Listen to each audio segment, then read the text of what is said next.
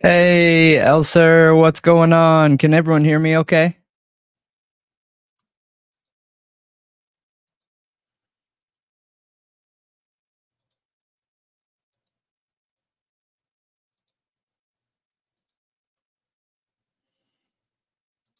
Hello, hello, hello. Welcome, everybody. Gosh, my energy was so low in that video. It was right after an eight hour drive back from uh from Thanksgiving. I didn't realize it. But we are going to dig into these details, but further. So uh we're going to take each one of them one of one at a time and kind of break it down um when we were doing this week's podcast not this friday but the video that we just watched podcast uh we were trying to keep it short because of thanksgiving. So um we we didn't we didn't really have time to dig fully into it. So uh we we just figured we would do it on here and really dig into each of the topics so but i definitely have to go to the bathroom first so you want to welcome everyone Sure. My hair is like extra of a mess tonight. Oh my god, it's like really a mess. Okay. That's cool though. It's all right.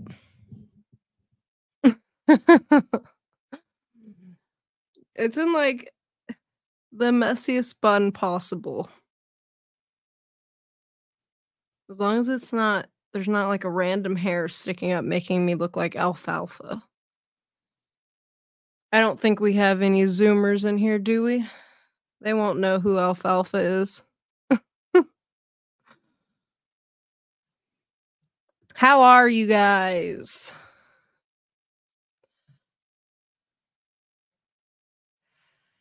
Hope you guys are all doing well and that video wasn't too rough. What's going on with this thing? Hey, Kimmy. Dara, Elliot. Good to see you, Elliot. Eric, Sonia, Sydney, J Ray, Michael. Yeah. Gen X for the win.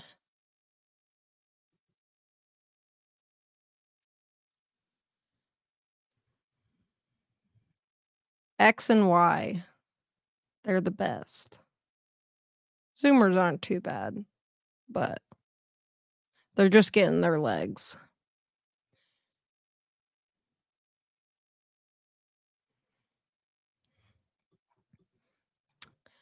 Kimmy, I don't normally theorize far out stuff, but it just dawned on me the possibility the state was protecting a possible relative, dad, mom, sis who snitched. Hmm. That's a possibility.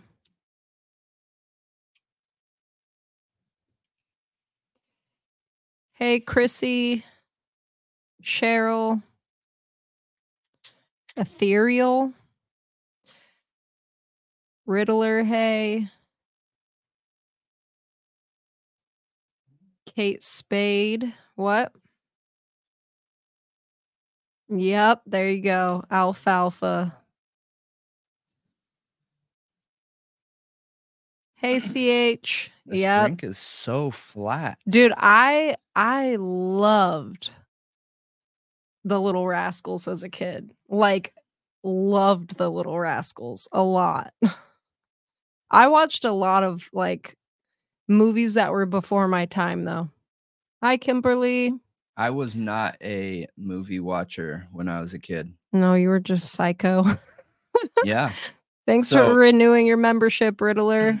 yeah riddler coming in hot Hey Devo, Julie. I grew up in Southern California and I had all land around me, which is really rare for California, but undeveloped land all around me. So, like, it we called it the field and i had a field to the left of my house a field to not a field to the right to the right we called it the ditch and it was a huge storm drain that had like a giant tree swing in it and then across the street we had another field um and it it was all undeveloped houses and then uh they tried to come in and develop them but it ended up not working out and like i wasn't the only troublemaker where i lived okay? There was a lot of troublemakers and multiple times when they were trying to build houses to the next to like the left of our houses kids kept lighting them on fire yeah so like it would be a ton of wood it would just be like the bare bones and a kid would light it on fire That's terrible. You know, Yeah. that's funny because I had an area like that by my house growing up, and um, there were two subdivisions across from each other, like totally on the opposite ends of town, basically. Um, but I guess they're both kind of on the outskirt. But they planned to make those two connect. So like the whole subdivision eventually was gonna like cross across town. And um, but they never did it. It just stayed woods and uh we had many crazy things happen back there. Like we had a fire pit back there. People tripped on all kinds of hallucinogens back there. And then one time there was a fight so big, like literally two to 300 kids in a circle out there yeah with like three in the middle. yeah It was ridiculous. Yeah, it it wasn't me. I I would cop to it if I lit one of them on fire. I will tell you though that I have a really funny story where I lit the I lit the ditch on fire. So like there's this big ditch on the side of my house that had a a, a- a tree swing up in it and uh there were a couple things we did with that because the um the drainage system for all those houses ran through there like down the side of it these cement tubes ran down the side of that storage drain. But i when i was like 11 or 12 i wanted to do a Molotov cocktail for the first time and find out what that was like. So uh i i got a big old bottle of gas because you know we rode dirt bikes and stuff so like we had bottles laying around in gas tanks and all kinds of stuff and I made the Molotov cocktail and got it all ready and lit it on fire. And I threw it into this storm drain that goes underneath the road and it didn't break. Okay. It it just rolled in there like you know, and all the gas came out into running water and it lit a hundred feet. Like the gas got into the running water and it just started lighting all the way down as far as I could see. And gas burns black, like really black. So the whole sh- road got shut down. There's black smoke coming from both sides of the road. And so dark, cars would not drive through it. So there's like oh a line of 50 and this was a busy road too so there was like a line of 50 cars one way a line of 50 cars the other way i i just ran dude i didn't even watch the rest of it i was like no i'm out of here i'm gonna be in trouble but yeah it was funny He is Spanky. that is what he is. Um hi Cynthia. Hi Moto Yes. Man. hello everybody hello hello i know i was talking to a lot of you in the premiere so uh Hey Queen Elsa. i thought This, I thought this was a good topic though. And I almost wish that we had covered this topic when we were doing like the regular editing, not not uh not the Thanksgiving editing, but that's okay. It gives us a chance to go into it here. But welcome everybody to the True Crime Talk Show. And make sure if make sure if you have not checked out our podcast on Spotify, Apple, Google, Amazon, anywhere that podcasts can be found, uh, you do that. And uh, you can find us under Thought Riot, the True Crime and Criminal Culture Podcast, and the True Crime Talk Show. So, welcome, welcome, everybody. And we will get into it I'm always glad when Sunday comes around so we can hop in here and talk. I always like chatting and learning and figuring things out. I'm excited to cover one of the topics that we just covered on Friday. I don't know when the video is going to be ready. I'm not done editing it yet. Um, but it's a it's a new technology for fighting crime. So, and it makes me wonder why we haven't seen it in places where like there's not a lot of cell coverage like the Idaho 4 or Delphi. Yeah. You know what I mean? Why why are we not pulling the, there's big question marks around where Richard Allen parked, right? And where he was walking. So he didn't have his cell phone on him. I don't remember those details, but uh I feel like if somebody has their cell phone on them based on the technology that we just listened to, we should be able to track them. I mean, nobody knows what you're talking about because No, they I haven't know. seen it. But um Richard Allen, the the he claims that he parked at the old Farm Bureau building, which is basically in downtown Delphi. Um but in the his probable cause affidavit it says that he parked at the old child services building which is more out of town and way closer to um the bridge. So i mean it is you know when we were talking about it in a recent video i i looked up the the round trip time. I mean it was like 3 miles or something like that and that is kind of far like if you're planning on going to a bridge but my question was is there a trail? Is this something he started doing for exercise? Did he do it like regularly? Has he ever done it before?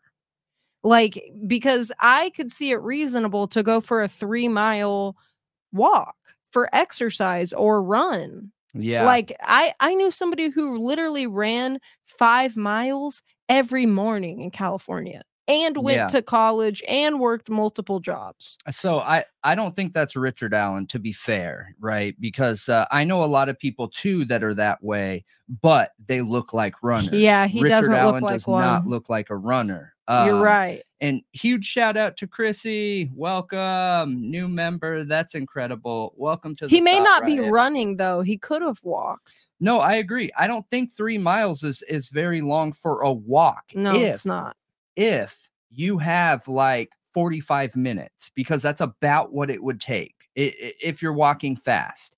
Um, but yeah, 10 miles is is is cake also for runners, for people who are conditioned to be able to do that. So I agree with you. I'm just trying to think of new ways that this technology, which I get you guys haven't heard yet, but you will. I'm just teasing you so you want to hear about it, right? But I, this technology should be able to be used in most situations where there's not triangulation available.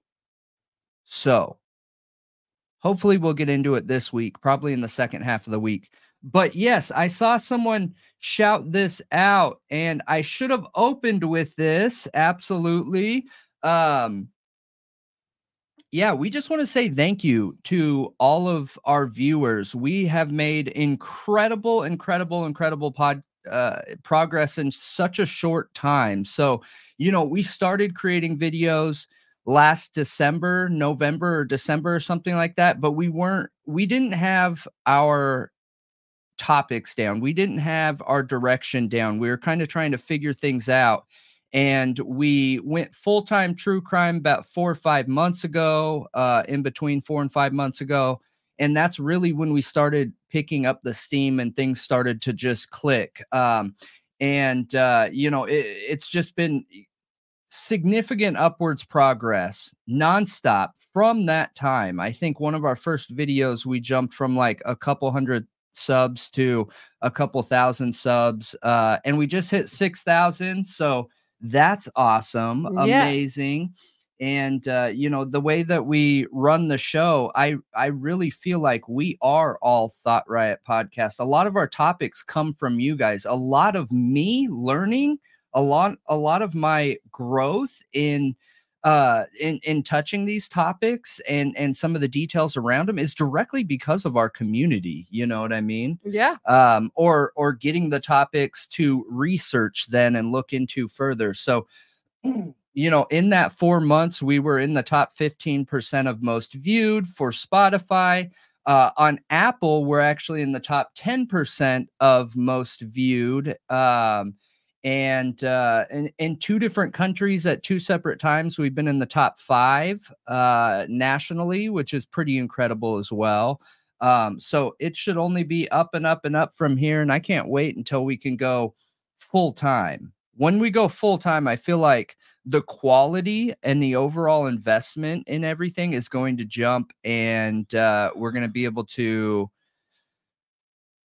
cover a lot more news be an actual news source you know what i mean Yeah, and I saw the evil CJ show uh is in the chat and oh that's awesome thanks for being here. Thanks for the nice words. Um Yeah, I I've watched you before and I I appreciate your work. yeah but thanks for thanks for being here and stopping by. We really appreciate that. Um so you know one of my updates this week on the podcast which you guys have not seen yet because it's undergoing the editing process. Uh one of my updates was about baby Zeke in Idaho. oh, One of the breaking news. i'm nervous it's not good news. Oh, Uh, That's why. I started getting a solemn face as I was sitting here because I just saw it pop up on the news um, on my computer. He was found passed away in the woods. no way So if you guys don't know what happened with this, that video will be coming out. Um, and there's details in there about the father a little bit. But um, yeah, there was an Amber Alert in Idaho. I think Victor, Idaho, or something like that. I don't remember exactly. But there was an Amber Alert, and the baby's mother had been found passed away uh, by the father. And the father was clearly losing his mind. He abducted the baby and ran. He's only 10 month old, 10 months old. And yeah, he was uh he was found in the woods today. Um gosh that is and his- so awful dude and i don't understand remember me telling you about him being naked? yeah I, well, I- he was naked in the woods walking around nearby. Yeah, gotcha. Uh, but so here's my big question with that. His age doesn't match the age that people normally have a mental breakdown. So do they have any idea what this is? He, he's 48. I Yeah, that's it's normally late 20s. It is normally for people to have like uh your classic schizophrenia, schizoaffective, um, you know, some major mental instabilities. It's usually towards the end of your frontal lobe developing, which is mid to late 20s, is, is where you classically see it most of the time. I understand that there's going to be people outside of that uh, statistic, but do they? Does he already have one of these disorders and he stopped taking his meds? Like, I don't know. what caused this mental breakdown of his to lose it? He's literally lost it. He lost it. So it says that he has been apprehended, obviously, and he um they're taking him for a psychiatric evaluation. Um, but that's I mean, I haven't heard anywhere that he had some kind of psychological condition. He, I believe, was a mecha- mechanic. Um, and by all accounts, from everything I've heard from the family and you know, eh, just what their life was before this tragedy, before he murdered his wife and took the baby, um, they seem pretty normal. Like the mom was an artist, he was a mechanic. They seem That's like a I'm hardworking saying. family. That's why I'm Um, shocked. you know, she posted stuff to social media and uh they seemed all right, you know, and then all of a sudden, like she turns up, passed away. He's naked in a convenience store, and then he runs off with the baby. Well, That's why I'm shocked convenience store for first. that reason. I- convenience store first, then her, then he runs off with the baby, and now this. I I don't get it. I don't understand it. he was Uh, four, he was forty eight, Miss Kelly. Yeah, so a, a pretty rare age to have like your classic mental breakdown. You're talking Yeah. about like one of those conditions, you know. Correct, correct. Um, so n- this is a true psychosis breakdown, you guys. So, what I mean by that is, I understand you can have a mental breakdown at any age, but uh, at this at this severe, it is very, very, very uncommon without a catalyst of drugs or um or a chemical imbalance. This is like it this is as as bad as you can get. This is as far as you can go. There's nothing worse than this. Complete and total loss of reality here. Uh and I'm assuming, right? Because clearly their lives were okay all the way up into this and then they and then he ended everything. You know what I mean? So I'm assuming there is a total loss of reality here. But uh that's very uncommon at 48. Normally, we see it when uh, the frontal lobe is just about developing from mid 20s to late 20s. That's where you see schizophrenia come out. That's where you see high intensive uh, manic depression come out. That's when you see schizoaffective come out. Um, and that's when normally, you know, medication starts and things like that. But with other mental breaks later on in life, normally there is a drug catalyst. It, and I'm not just oh. saying street drugs, I'm also saying you could have a reaction to a uh, prescription drug, you know? Yeah, or or bipolar um untreated, right?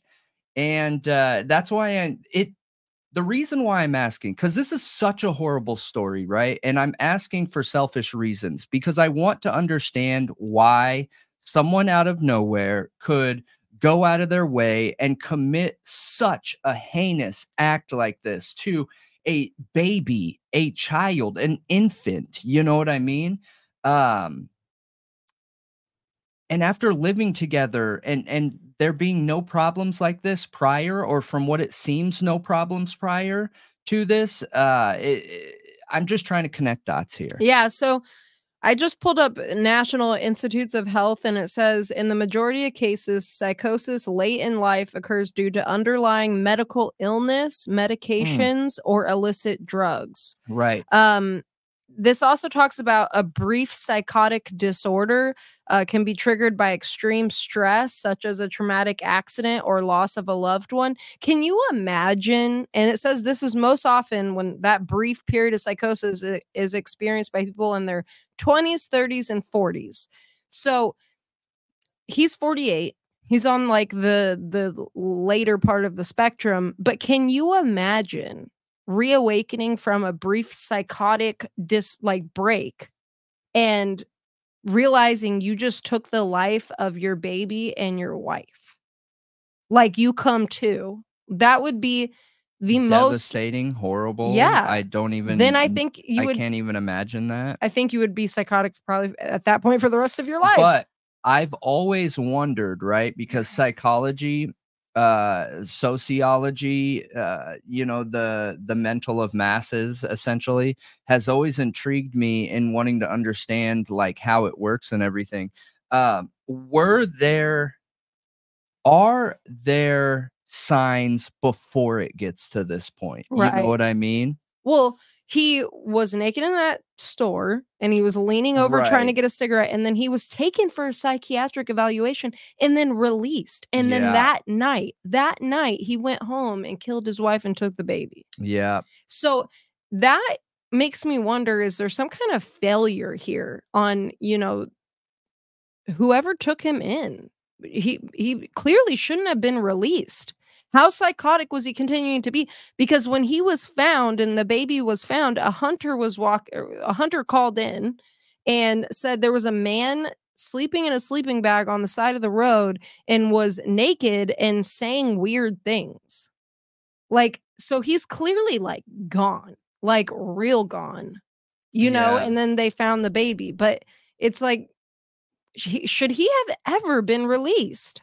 Yeah, is that a failure? Insurance is a big one, Kimmy. You're absolutely I right. Think, I think it matters in what state you're in because the rule of thumb, at least in California, is if you get picked up, it's a minimum 72 hour hold. It can be extended to 10 days, but it's 72 hours to um assess you know what's hmm. going on if you get picked so shouldn't have been same day well it shouldn't have been but i i've never been married and taken to a uh a mental Hmm. whatever you call it, right? Wherever he was taken taken to the the lockdown facility part of a hospital. Um can your significant other sign you out taking liability for you, you know, or assuming It, it didn't liability. it didn't sound like that's what happened just because the way they describe it, but I don't know. There's no way to know if she signed him out or not. But it sounded like he was released and then went home and killed her. Is it, Yeah, that's how they made it sound. Um, but I like there's no way to know for sure, but sure, I mean, I guess somebody could do that. Um, Yeah, I But he I guess just- we'll just have to watch it. It's just a really crappy situation. Awful, yeah. horrible. it's really really really sad it's like Yeah. a it's a whole family essentially annihilated he's gonna be gone forever and he should be and then you know the baby and the mom they're Yeah. all gone i just can't imagine It's absolutely horrible. especially for their absolutely their loved ones you know like the grandparents and stuff who just he's only 10 months old Yep, everybody had to have been so happy to have him you know there Yeah. usually new ba- babies are like a really exciting thing for everybody in the family so Yeah. it's just really really sad It is. Hey, AR Hayes, welcome, welcome. yes good to Super see stoked you To have you come hang out. Um. All right, so go out of that really sad story. Um, I don't even want to know what happened to the baby. If you guys are Yeah. curious about that, look it up. They don't- Um, they I haven't don't released- to know. they haven't released those details Yeah, I'm I'm obsessed with true crime, but I'm the type of person that will stop when it gets to the pictures. I'm just I just don't want to see the uh I just don't want to see the images, you know. Um Oh, hey, Duty Ron in the house. yeah good to see you and thanks for the super chat due to mental health reform in multiple states in the us many people who require long-term care and treatment do not receive the proper treatment our system is broken thanks for your coverage oh, Yeah. we appreciate that duty ron Yeah. hmm. we'll leave that one up so uh, and, and that's such a great point that's such a great point um so we we have quite a few family members that deal with addiction which is a mental health issue Yeah. uh and I know for a fact that a lot of times insurances don't cover addiction in the right way, and uh, you'll go to a hospital to try and get o- get off, and maybe you hit rock bottom or something like that, where you want treatment, but um, the rehabs will only accept you after your health insurance has approved like a certain amount of days, and most of the time it's not even isn't most of the time 28 days? I think they approve 28 days most of the time Yeah, from what I've seen, which doesn't work for most people. For most people yeah, it's not enough. yeah over half of people uh that deal with addiction need somewhere from 90 to like 120 days. I don't remember the stats. I haven't looked into them in a long long long long time but um i believe it's something like that. So i can only imagine dealing with shorter term mental health issues like a mental breakdown you know where you need to quickly get on medication or something Yeah, like that. Uh yeah maybe or oh you know what wait didn't you say he was a mechanic and she was an artist yeah, so i wonder if they didn't have health care it's possible they did not. and that's what sparked the release Yep, it's possible. so that's scary dude That is scary, especially if somebody's dangerous because they're psychotic. Like yeah that's very scary. absolutely You know. Jeez. Yeah, there needs to be some kinds of laws around that that I mean, I'm sure there already are some, but I'm sure there's a lot of ways to get out of them um where you like if if they release you and you go on to commit a crime and they find that you were negligent in treating that patient and holding them like there were signs there that they should be held and those signs need to be clearly you know written in the law then they're liable dude yeah yeah That's how I see it. it. They should be liable I if they release them like that. I I think they are. Uh, I think they are. Yeah, but and what's interesting? They so- rarely, they rarely get held accountable. No, you're right. Not real accountability, but you got to remember that like healthcare accountability is very different. Where she, Malia has people in her family that uh, work in healthcare. I have people in my family uh, that work in healthcare, and um one of them deals directly with like the billing the money the management of that health of those healthcare systems and hospitals have some of the highest insurance coverage of any business. So a lot of times what hospitals will do in situations like this is try and get in front of a lawsuit. So uh, they'll just offer it a big payout. So there is no real accountability because they're more worried about making sure the information doesn't get out. So they will step up and pay out quick. You know what I mean? Mhm. And yes, that creates a situation where less people are held accountable. So no change occurs. You Oh, know what I mean? Yeah, uh, Kimmy just said there's a new Senate bill, uh, Bill 44, that just passed f- just about that. Oh Uh, that- man, we're that's awesome. to look into that. But it's for minors. Yeah. I'm gonna have to write that down. Thanks for mentioning it, Kimmy. Because Yeah. I know I know I don't know enough about this oh, issue. me neither. I don't know enough and I want to know more. And I I remember I saw Michael um little earlier in the chat said that king of the chat that um we close the asylums too soon and and I I agree with you. I know that when I lived in um northern California for a while there was talk around the town because there were so many homeless people on the streets and it's usually not as bad up there as it is in like downtown San Francisco and LA and um it was really really bad at the time and the what everyone was saying is that the asylums got closed and then all of the homeless like when certain things go on in the city they give all those homeless people bus fare and tell them to leave and so they all migrate outwards on the outskirts cities and then wait for that event to be over and then just go right back yeah. and a lot of those homeless people were so out of their minds. Like they should not have been on the streets. They should have been in mental health, like getting mental health help. So, have you heard of the homeless pass around game that happens too? And I don't want to get too political here, so we'll. th- these are like hyper politicized topics here, Okay. but uh, a lot of states will send uh, homeless people back and forth where they'll offer free bus tickets uh, to try and reduce some of those areas if their crime rates are getting too high if uh, they're they're having if their jails are getting full things like that. But uh, yeah i agree. I feel like there should be a different route. We we should have different uh different opportunities to help fix some of that in any state anywhere.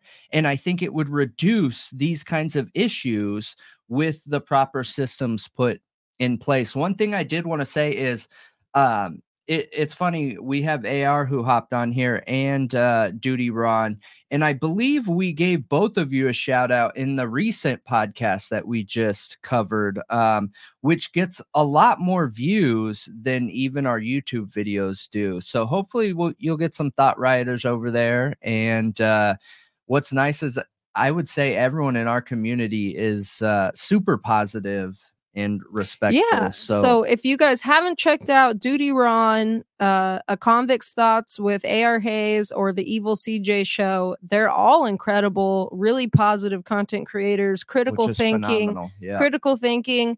Um, and I appreciate every single one of you, and I appreciate you guys being here and supporting our channel. And yeah you know, I would love to uh, collaborate with each and every one of you eventually. yes absolutely absolutely Yeah, that's what I want to know. Why he wasn't he let out of the hospital? Why was he let out of the hospital? And Micro Kimmy said that actually that Senate bill was for adults and minors. She just wanted to make that clarification. But that's Hey, that is amazing. if we if we can start wait it's for adults and Yeah, she wanted to Okay, clarify that okay, it was for both. Okay, okay, cool.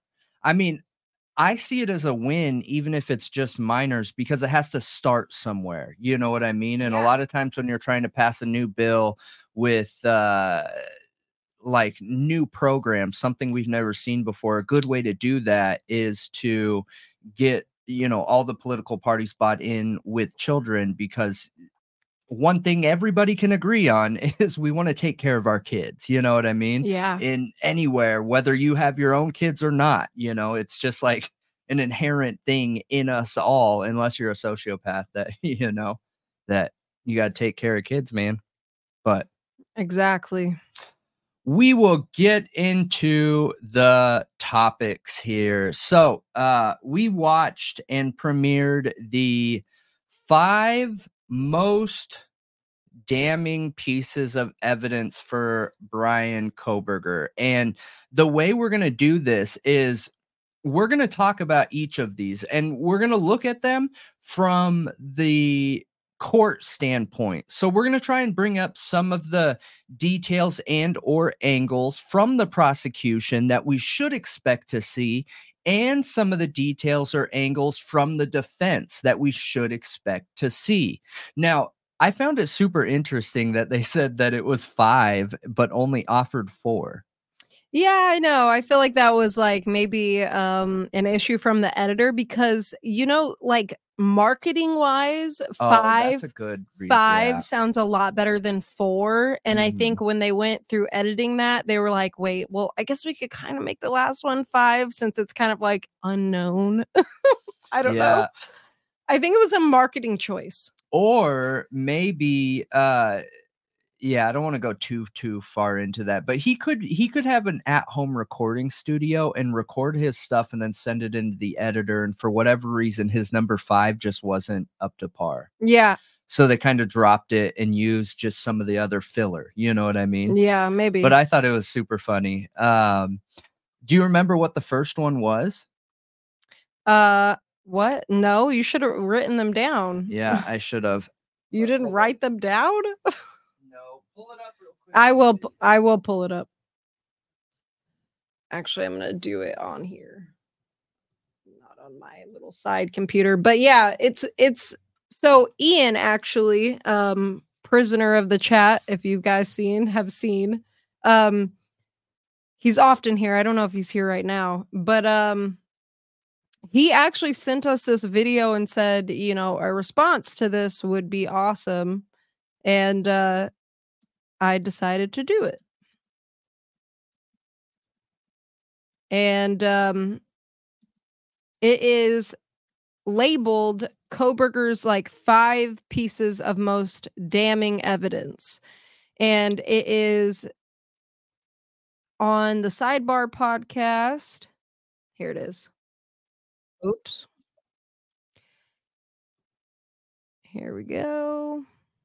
Okay. And um, they went through it with Brian Entin, and it's Jesse Weber, right? Yeah, Jesse Weber's the host of this podcast. Um, here, let me pause for one second because I saw Duty Ron say something.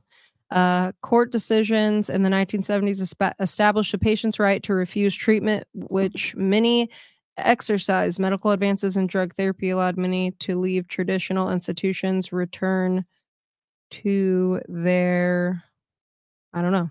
Yeah, It got cut off. In 1970s, established a patient's rights to refuse treatment. Yeah, which many exercise. So, um, yeah, actually, I do know what you're talking about, Duty Ron. Um, so I think there is one specific reason that they can hold you without your consent, like a 5150, and you have to clearly show that you're a danger to yourself or a danger to others. So if he didn't do that, if he didn't prove that he was a danger to himself or a danger to others, uh like from what I've heard in doctors it has to be over the top clear. Um then that could be why they didn't hold him to. Yeah, I, I understand that. Like maybe he wasn't meeting the threshold of like, you know, harm he could do, like insanity to where that he's like he could be a harm to others or himself. Yeah. Like if he wasn't meeting their criteria, whatever that is, I guess I could see, you know, him refusing treatment and then them letting him go. But after what happened, I just it makes you wonder, you know, Like, Yeah. did they release him because he didn't have insurance and they knew they'd never get paid? Like, I don't know. I hope that's not the case. But I mean, the right to refusing treatment, I think, is important. It's important to have. Uh, but in the same respect, if somebody's showing signs of, you know, c- potentially hurting people or being psychotic to the point where they don't know what reality is, I think they should be able to be held. Yeah. No, It I just- agree. It's also a scary situation when um you know somebody is being accused or cuz I've you guys I'm sure have seen movies and I know there's some real life situations that have happened like this where somebody's been stuck in a mental hospital and can't get out because of family members and stuff painting them as crazy. That's also a super scary situation. Yep. Yep. It is. it is. Okay. So do, do you remember what they are? I can almost guarantee. So it is the cell phone pings, it is the DNA, it is the car, and it is the what? What am I missing? Cell phone pings, car, There's only four. DNA. And the last is just nothing. No, that was three. Oh, Cell Dylan. phone. Oh, okay. Eyewitness Dylan. account. That's right. Duh. I don't know how I missed that. Okay, so what should we start with? Should we start with the big one, the obvious one with DNA? Yeah. Okay. So I, I do have a question for everybody too. And I took a poll. Sorry if that causes background noise, you guys. I wanted to fix the mic. Sometimes when you grab it, it'll it'll cause like fuzzing or whatever. Um, okay, so I did a poll, and we love our polls at Thought Riot.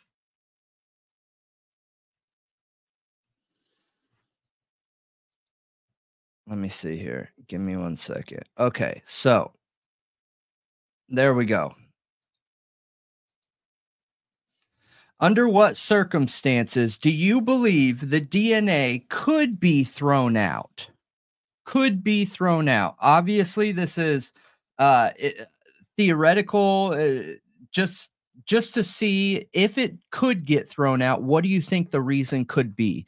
And we had 29% that said, I don't believe it will be.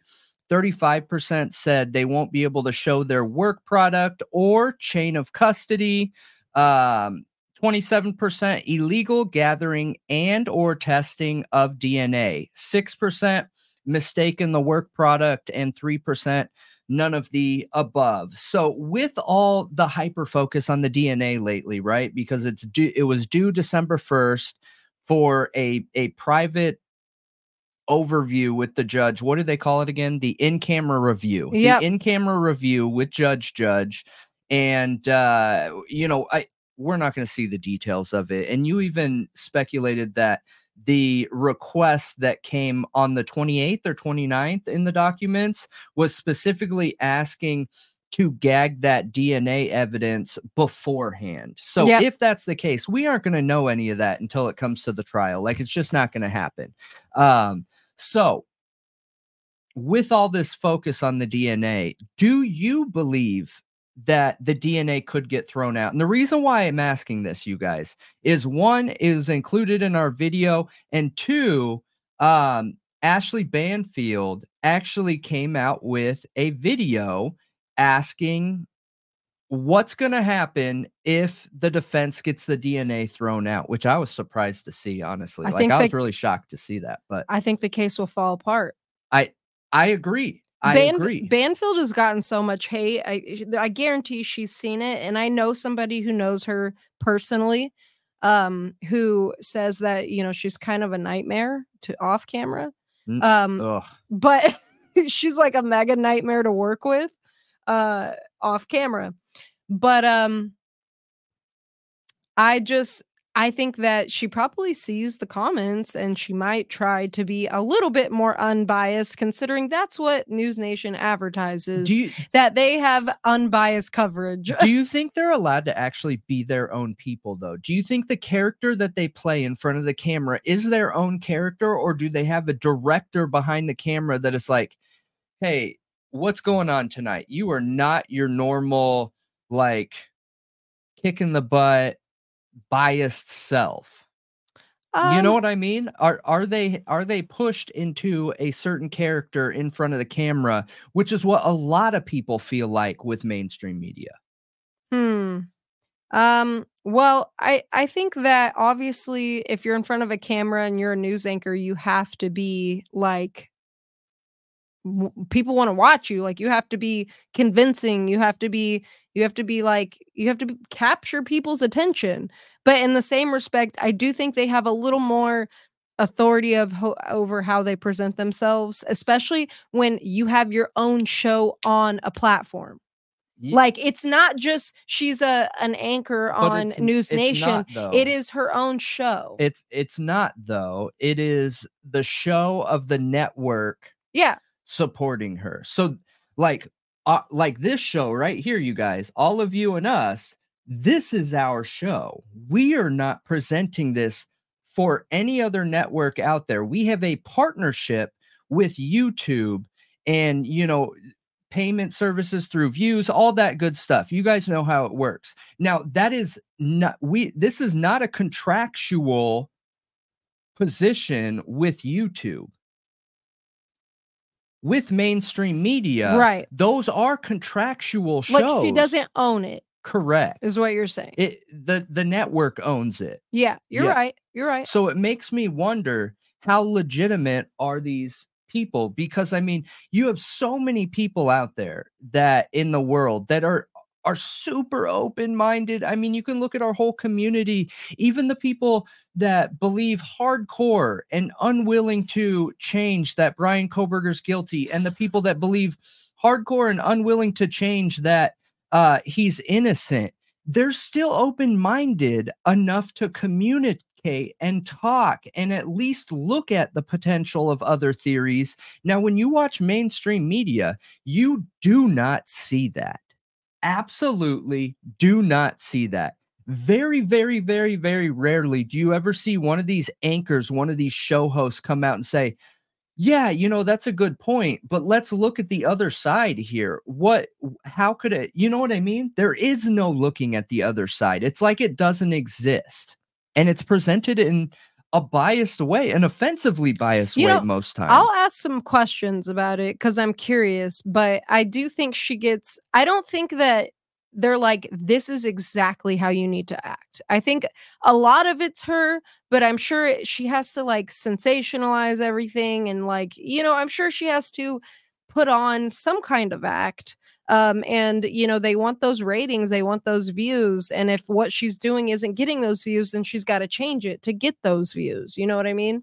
um, which is why I think it could be how why she's becoming a little more unbiased towards this case because of how much hate she's gotten. Like, I mean, Bri- it's all kind of happened at once. I You're don't know right. if everyone noticed It that, did. but every mainstream media news anchor and source has all of a sudden opened the floodgates to become willing to look at other theories. It was one after another after another. First, you heard Entin asking questions like more open-minded questions while in Moscow. I've heard Jesse Weber being more open-minded. Now, the video with uh what's her face? Um uh the attorney. Uh what's her- Banfield. No, no, no, no, no. What attorney? On uh on Jesse Weber's show. The Huh? attorney you like.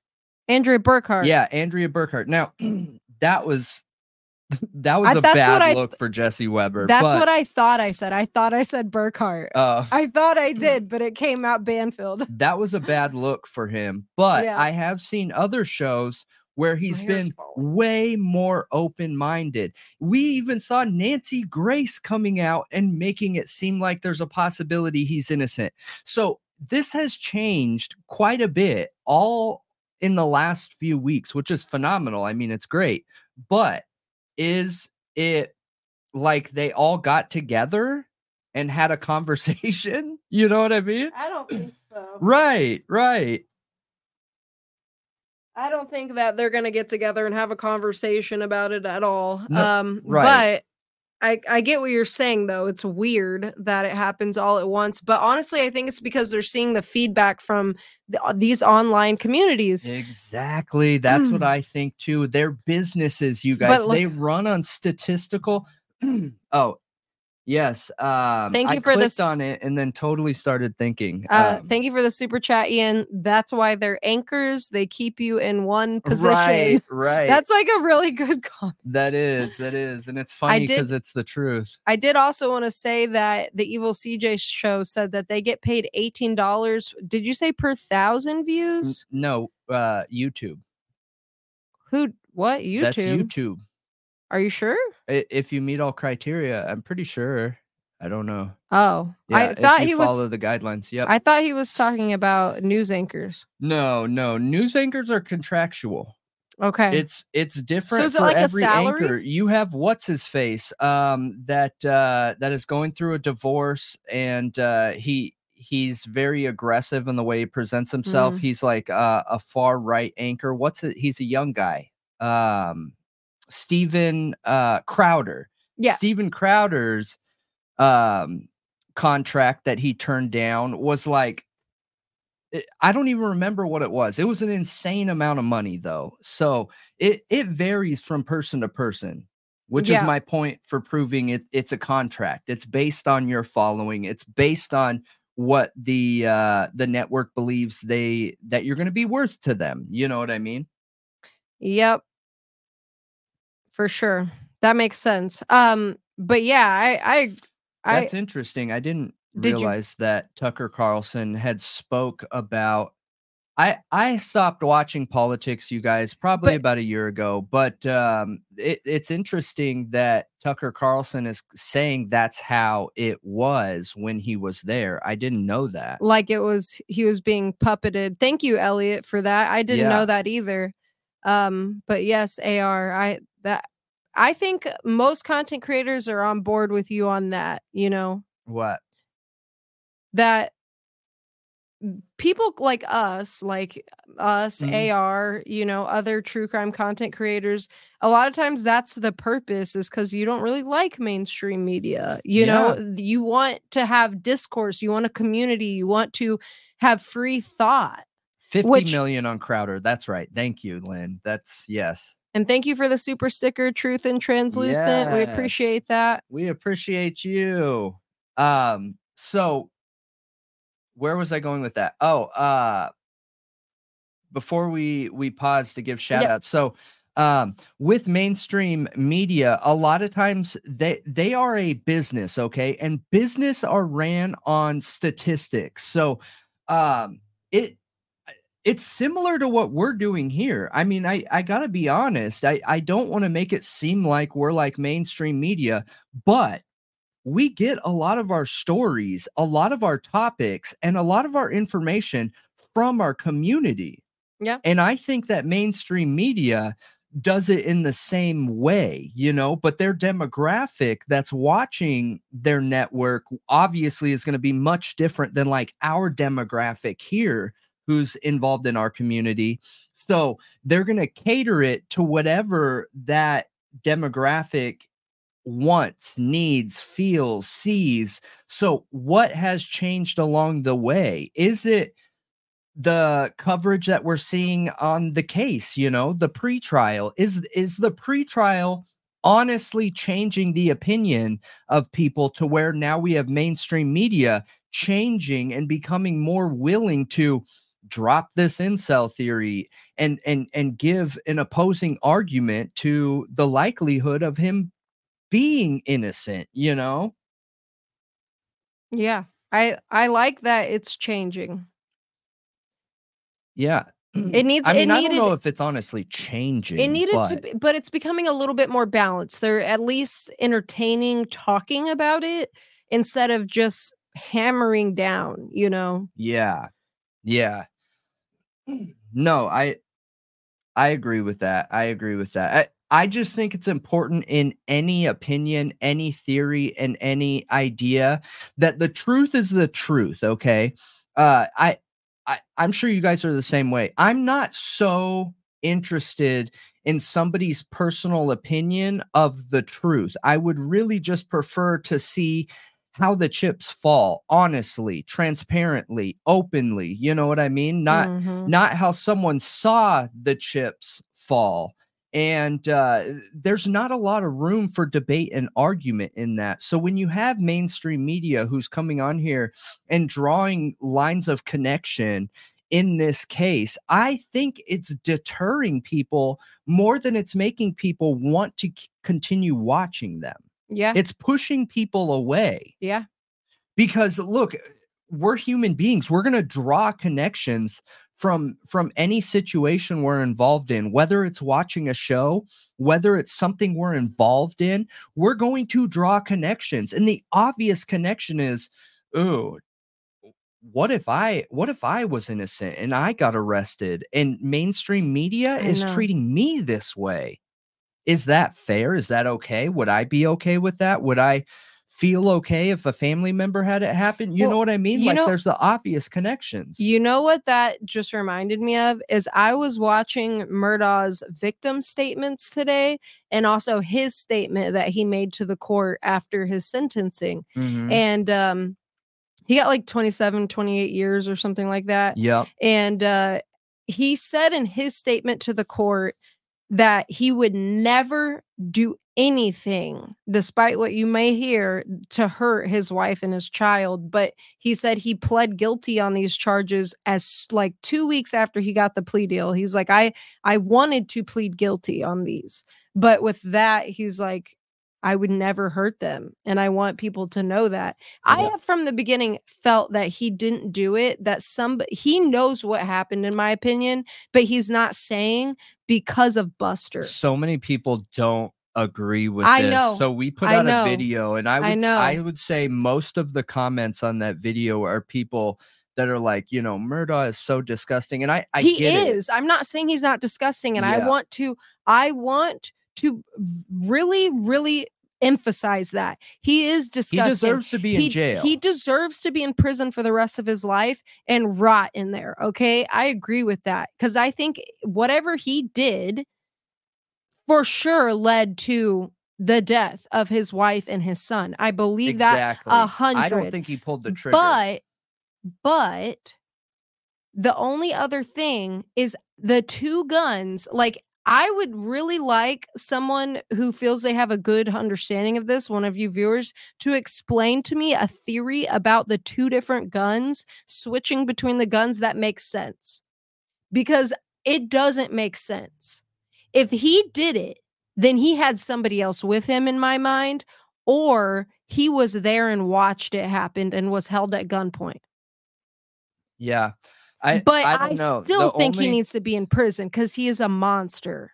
Yeah, the the only theory that I can come up with with Murdaugh for him being the trigger puller is the fact that one of them is an effective long range rifle and one of them is a shotgun, which unless you're shooting slugs, even so, it is a much shorter range. So did, was this spur of the moment and he grabbed two different ranged weapons because he didn't know if it was going to be up close or further away. That's the only thing that I can come up with. But I still don't feel like he pulled the trigger. However, I still feel like he needs to be in prison for the rest of his life because um you guys we did a drug topic video on Murdaugh and I don't want to get too far into Murdaugh I want to stay on topic here. Um but we uh we did a drug theory topic video with Murdaugh and the evidence of him partnering with that one guy and I'm I'm having an ADHD moment right now I forget his name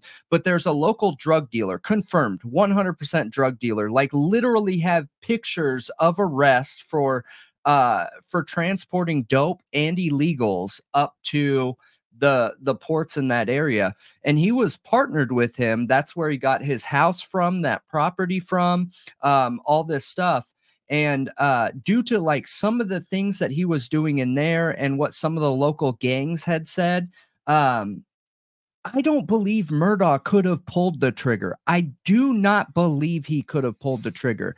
I do believe that it's possible he could have hired someone. I do believe more than likely his family died because of stupid decisions that he made. You know, it, it could be punishment for getting caught doing something stupid because when when you have a a drug organization that depends on you, you can't just back out, you guys. You you don't get that choice. Yeah, we made um a Murdaugh drug theory video if you guys missed it and uh, want to go check it out. It was a while back, but I want to say goodnight to the Evil CJ show. Thanks Yeah, for stopping by. We'll And- come we'll come check you out one time when you're live. We appreciate you stopping in. Yes. Um but yes, cousin Eddie. Cousin Eddie is a he was That's not the one I was thinking. cousin Eddie's the one who I- the, the the whole side of the road Yep, getting shot yep. thing. Um it's a different guy though. The one I'm talking The about. The one you're talking about the is drug different. Dealer. Yeah. Yep. Um I So- don't remember his name. His dad and him were notorious uh drug traffickers. He has charges for large amounts of cocaine in Alabama. He also got caught by the US Coast Guard with illegals on his boat. Um, and Murdaugh was partnered with them. And at, that guy gave Murdaugh his house yeah. gave it to him for a dollar. Yeah, but the reason I brought up Murdaugh, you guys should go check out that video. Maybe we can have a night talking about that and do more research, you know. And I would, Kimmy and J Ray, you guys seem to be opposing on this. I would love to hear your theories on the case. Um, if you want to send them to me in Discord, and I'll take those into account because it's an interesting topic. But the reason I brought it up is because he went on to address many people in his life that have been had a lot of issues, okay? And from media, you know, rumors being spread about them, things being said in the town uh, that weren't maybe not necessarily true. Like we don't know, you know, because there's like that that area seems like there's people got to do what they wanted for a while. Um, but I mean, as long as you were in the right position, as yeah, as long as you're in the right it position, was yep. locally owned. So, I mean, I don't know what's true and what's not, but it did sound like a lot of people that were close to him were being fired at, you know, like they people were saying all kinds of things about them and the media was saying a lots of things about them. Mhm. Um and that's that's hard, you know. That's Yeah. really hard. But whatever you were saying reminded me of that. Yeah. So yes, you're right. We we got off on a tangent. We won't. We'll try not to do that uh, again. But going back to the DNA. Okay. So looking at the DNA from the perspective of the defense and the prosecution. Okay. So we talked briefly about the possibility of the DNA get thrown getting thrown out. That's how we got on the topic of mainstream media and uh, Ashley Banfield talking about what's going to happen to the case if the DNA gets thrown out, which is interesting. I'm glad that topic was brought up. Uh, I personally, eh, with how it's sta- gosh, I am not good at committing to an opinion or a theory without having all the pieces. I just have such a hard time doing that. Um, with with the evidence that we have now, I do not think the DNA is going to get thrown out. Um, What if okay, but if it does get thrown out, I believe that it would be because of the chain of custody. I believe that if we find out the sheath got sent to Othram, that gives the defense a foothold to try and get that thrown out. Then, uh, depending on the history and timeline, if they can, if the defense has the ability to prove, hey, the STR profile wasn't ran until the sheath wa- had already been shipped off, that would be huge question marks. Okay. That is a huge foothold for the defense to argue right there.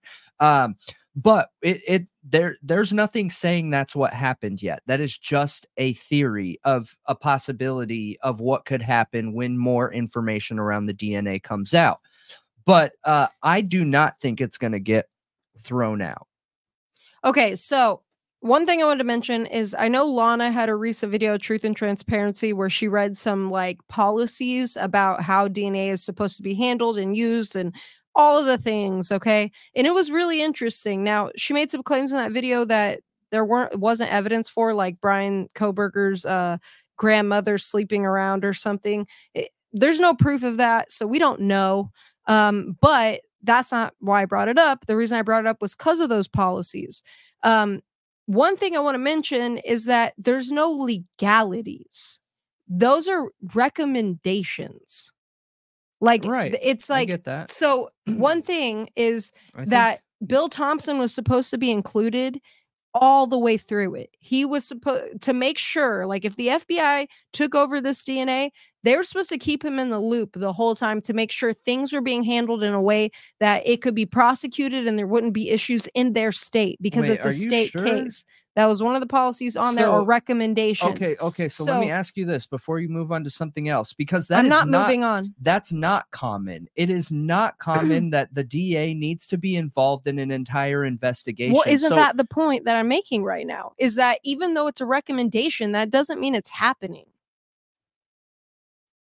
Okay. Okay. But what I'm asking is what is the recommendation?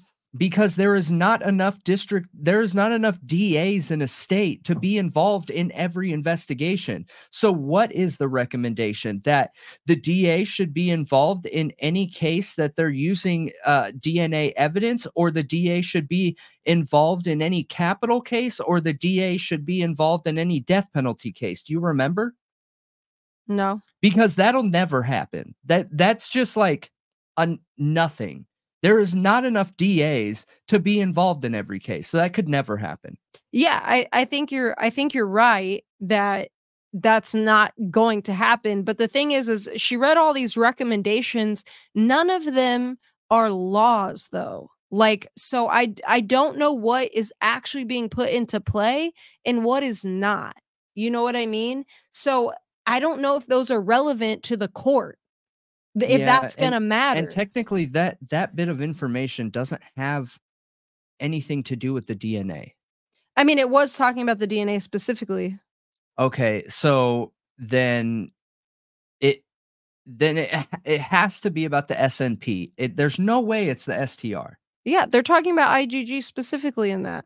Okay. Okay. So that makes sense then. And that also makes sense why the prosecution wants to leave it out then. Yeah, we So were talking it- if- specifically about the DNA. That's why I was Right. But I D- DNA is not IGG. It is STR, SNP, Yeah. IGG. It is everything that has to Yeah. do with anything, whether it's direct body DNA, Mhm. bodily fluid, trace DNA, it's any of that. So um then you're talking so that answered my question. Specifically IGG. Yeah. Correct. Yes. Yeah. So uh there's that law that says that all these other avenue, not law, but it is a law. I'm sorry, this one is a law that SNP is not supposed to be able to be used in a court of law uh, unless all other avenues have been used first. So you must be talking about that once it gets to that point in the investigation, the recommendation is to ensure that you know all that testing is done right, that the DA be included by that point.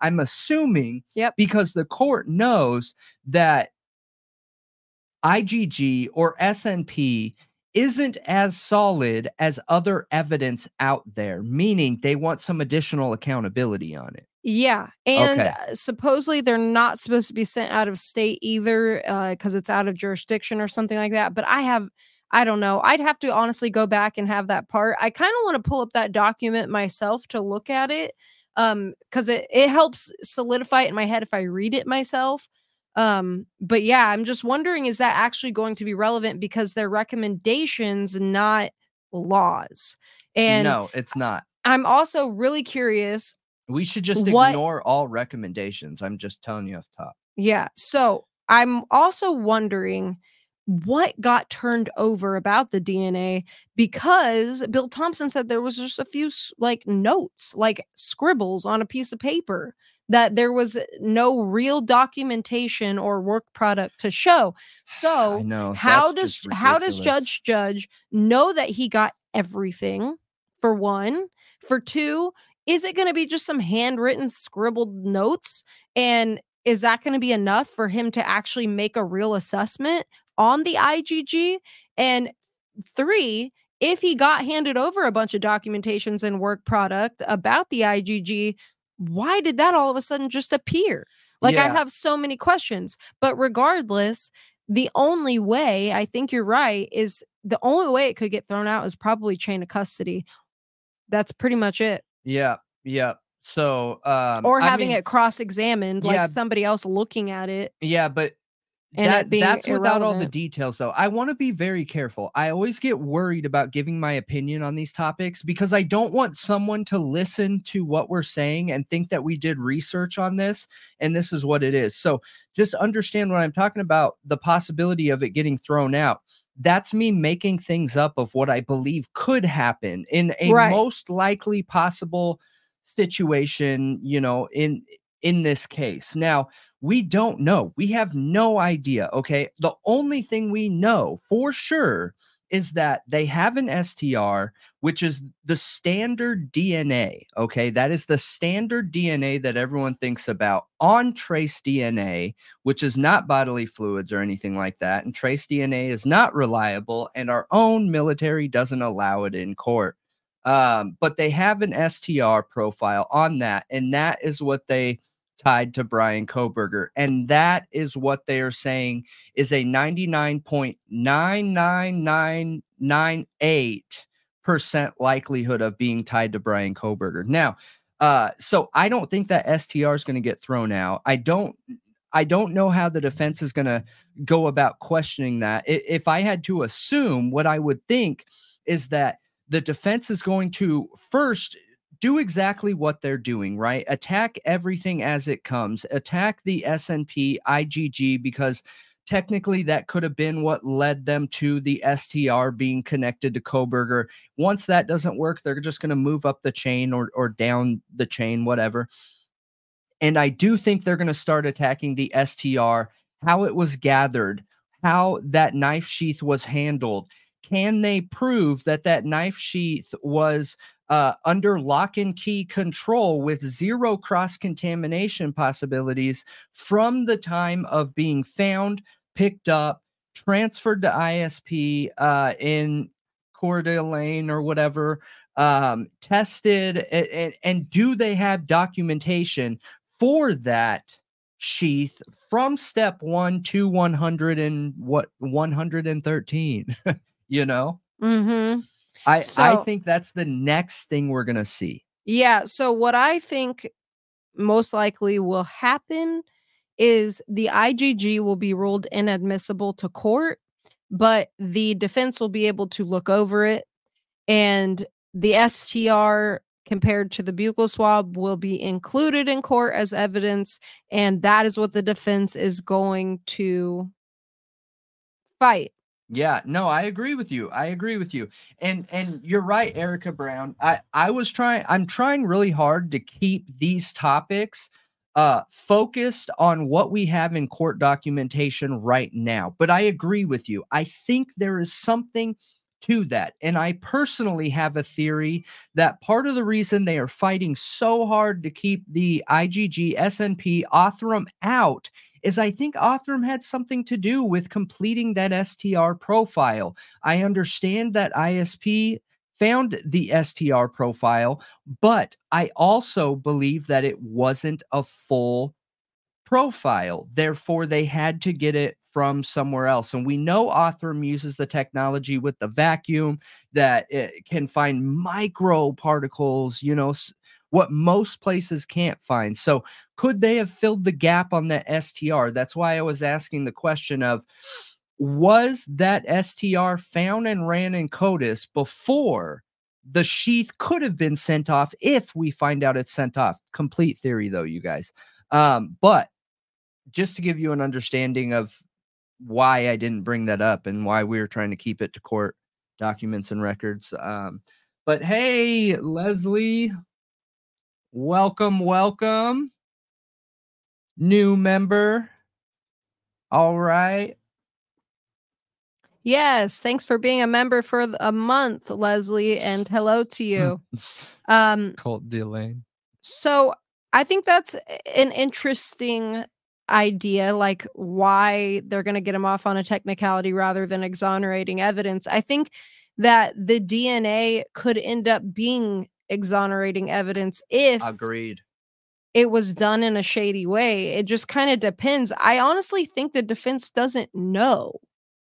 I don't think they know if it is like I, I think they see issues in it. Yeah. So they're digging, they're I- unearthing the issues. Look, if we have Bicka Barlow, who is one of the most experienced DNA, is she a technician or is she a DNA uh, att- uh an attorney? I don't remember what her actual title was, but I think she's a scientist actually.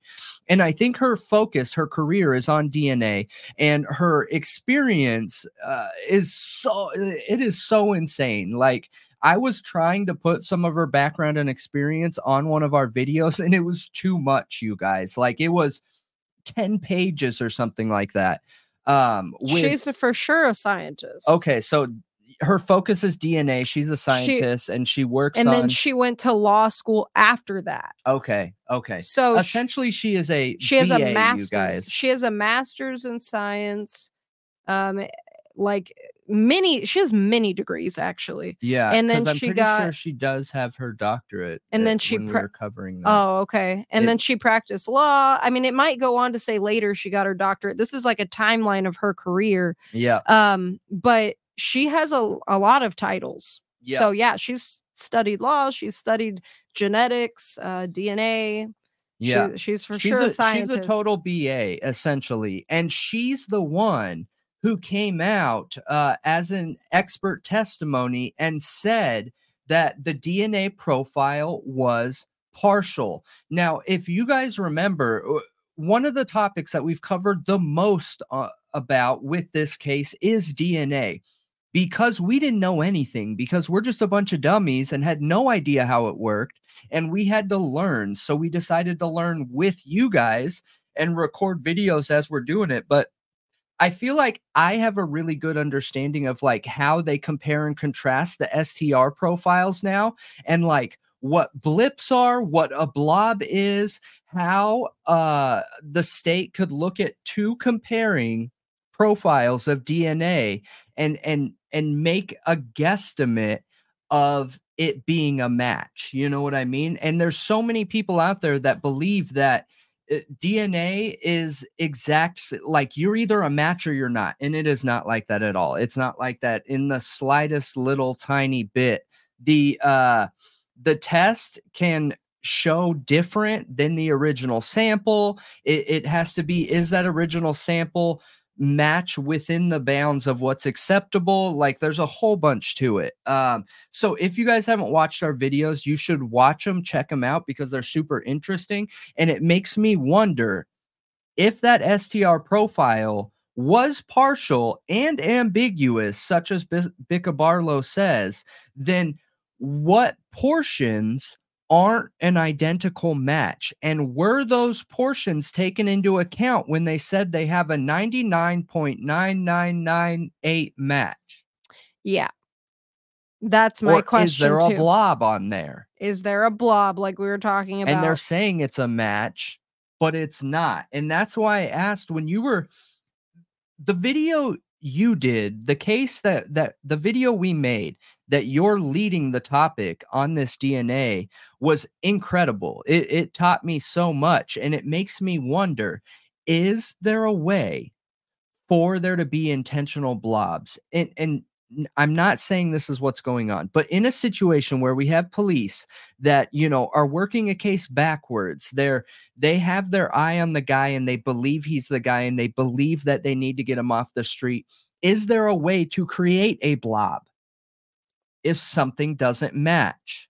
Oh, I don't think so. Okay. I don't okay. think so. It's Well, all makes me feel a little it's better. generated by that uh you know the the machine that generates the profile um unless there's some way to alter that machine like because they were saying anything could cause it it could be a piece of dust in the machine that could cause that blob um and i- i- the my issue here okay is that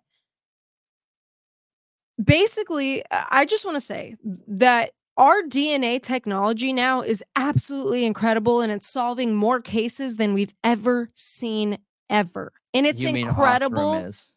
Not just Othram. It literally is like Yes, cold. Othram is doing a lot with the cold cases. I understand that, but across all law enforcement and companies that handle this stuff, they're solving more cases than we've ever seen before in history and it's absolutely wonderful and incredible. The issue okay, that exists within that is sometimes I think it's stretched.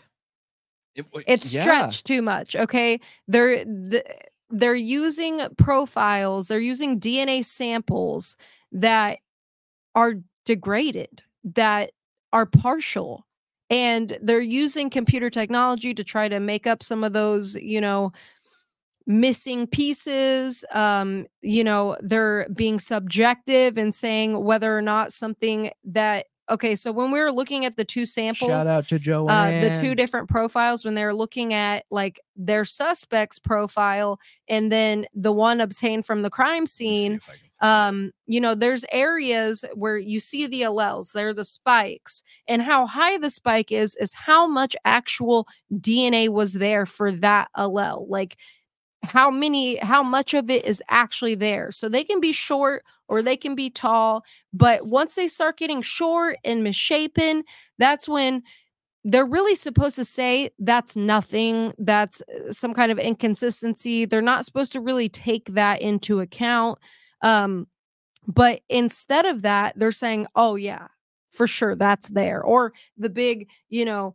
blob that we are talking about there sometimes is a big hump and that's supposed to be an artifact it's supposed to mean nothing uh but when the reader of these of this evidence of this of these profiles is being subjective they could say well there could be something behind that blob in which this is why it's really important to be able to repeat this test over and over to have enough of the DNA to repeat it, generate a profile over and over so that they can look at those things because the blob shouldn't pop up over and over and over.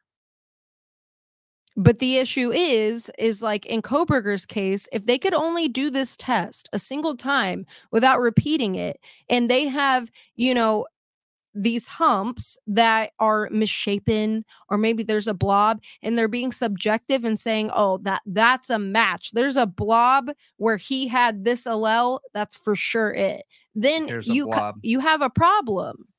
You're So- you're not are you sharing it? Yeah, Yeah. you're sharing it. So this is the blob right here of what Malia is talking about, and essentially what can happen in a situation like this. If you guys haven't watched this, you you still need to watch this video. There's so much information in there. It's literally an hour long, and our videos are normally like 20 to 30 minutes for our case files. But um, so uh, a test when being uh subjective could take this blob and they could make an assessment that there could be a matching is it called an, al- an allele allele those are alleles yes Yep. So a matching allele behind it, which would increase the likelihood of them matching this uh the original DNA found like on a crime scene or whatever.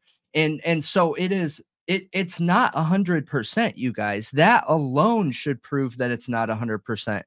And then when you look at other tests and you're you're looking at the the matching uh which one of these are matching let me see i forget that's not one that matches. Okay, it's okay. very obvious when it matches. Yeah but there is still some variance in it too though.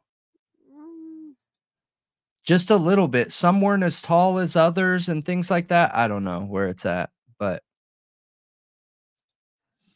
but yeah no it's just super super super interesting. Make sure you guys watch this. Um but all this is should be taken into account when uh the the dna is being looked at in court and i think that that's why the defense is attacking this i think that if the defense gets the dna thrown out or something that's equally as beneficial as getting it thrown out is getting the jury to question that DNA. That I, I think that's a huge foothold in the case to where they're going to have the ability to have the defense question every bit of evidence in the case. for sure You know what I mean? so if I was the defense and I wanted a sure thing, I would totally go after this. Yeah. I mean it it we'll see. We'll see how it all pans out, but it's it's interesting knowing that the reader of the DNA, the the the expert that is looking at this, if they have knowledge of the suspect, if they um, are working with investigators, it can it can become very subjective very quickly when it shouldn't be. It should be entirely objective. Like either this is a clear match or it's inconclusive. Yeah, and and what's interesting, you guys, here's another thing too, because I saw some people make comments that uh that uh a partial could match millions of people. So in Florida, the court and judge allowed a DNA comparison into court that was one out of every two people were a match. 50% of the world's population matched this DNA sample. Why would you even bring that in? Unless you're the defense trying to prove a point that hey, there's DNA on site here and it it could be half of the world's population. Like what? Yeah. Uh, I saw. Yep. That. Yeah. Exactly, Ian. Exactly. It is getting harder to prove how it got there. I saw that Elliot tagged us too and something. And and you're right. We we actually talk about this uh, in our other DNA video as well. That uh, that that we're matched on literally 0.1 percent of the DNA. We have like something. I forget what it was. I think it's 64 billion different um different DNA, the things that look like a ladder. I forget it right now. But uh we only need to match on like 8 million of those out of 64 billion. But what? I'm sorry. Um if the defense gets the DNA suppressed, the only change will be that the state can't use it as evidence. Also, didn't the PCA say they won't be using DNA at trial? No, that's not what it said. That was the search warrant for Bryan Kohberger's apartment. argument. Um, that was the search warrant for uh, Bryan Kohberger's apartment by Dawn Daniels, um, Elliot, and she said that they didn't want to use it um, like basically if the dna got turned over it, she didn't want it to invalidate the search warrant uh, or mess up their probable cause. Uh, brendan and a lot of people assumed that meant that they didn't want to bring the evidence to trial which it could mean that. It could mean that that they were never going to bring it to trial. Uh, but how i read it is that they just later they were kind of saving their own butts. Like hey later if this gets ruled inadmissible because there's problems with it um it's not you can't say it messed up our probable cause because we're not using it as evidence for probable cause Which is still super it's super weird yeah, it's it it leaves me with a ton of question marks, but it is what it is and I see how it can be that. I I still feel super strange about it. I I'm not confident in that statement enough to say yes 100% they were planning on bringing it in there. I think that they were setting themselves up to be able to include it if it's a match and not if it wasn't and be able to, you know, cater to their argument. But there is no supporting evidence of that theory. That's just my personal theory because of how weird they've been about the DNA. There's something to it, right? Uh the, otherwise it, wouldn't be such a huge big stink of an issue where you have bill thompson saying that yeah we can get you handwritten notes on uh on the dna on the snp the igg like that's just absurd you guys. That's not how dna is worked. I mean the dna profiles go through a computer database so the fact that there's just some handwritten scribbles i i think that I'm I think that more than likely it just wouldn't look good for the prosecution. It wouldn't look good for the state's case. So, whatever that is. And that's what that is about hiding. And I don't know if it has to do with the actual test itself or if it has to do with the fact that they sent it to Othram because they do not want Othram in this case. They do not want it in this case. At all. All right, so let's move on to the next piece of evidence. What which one do you want to hit? Do you want to hit the cell phone or do you want to yeah, hit the, the cell car? Phones.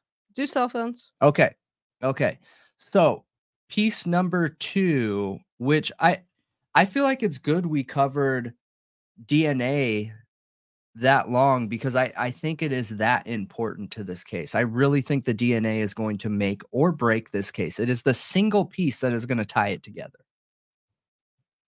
The cell phones? Yeah. You think it's going to tie it together?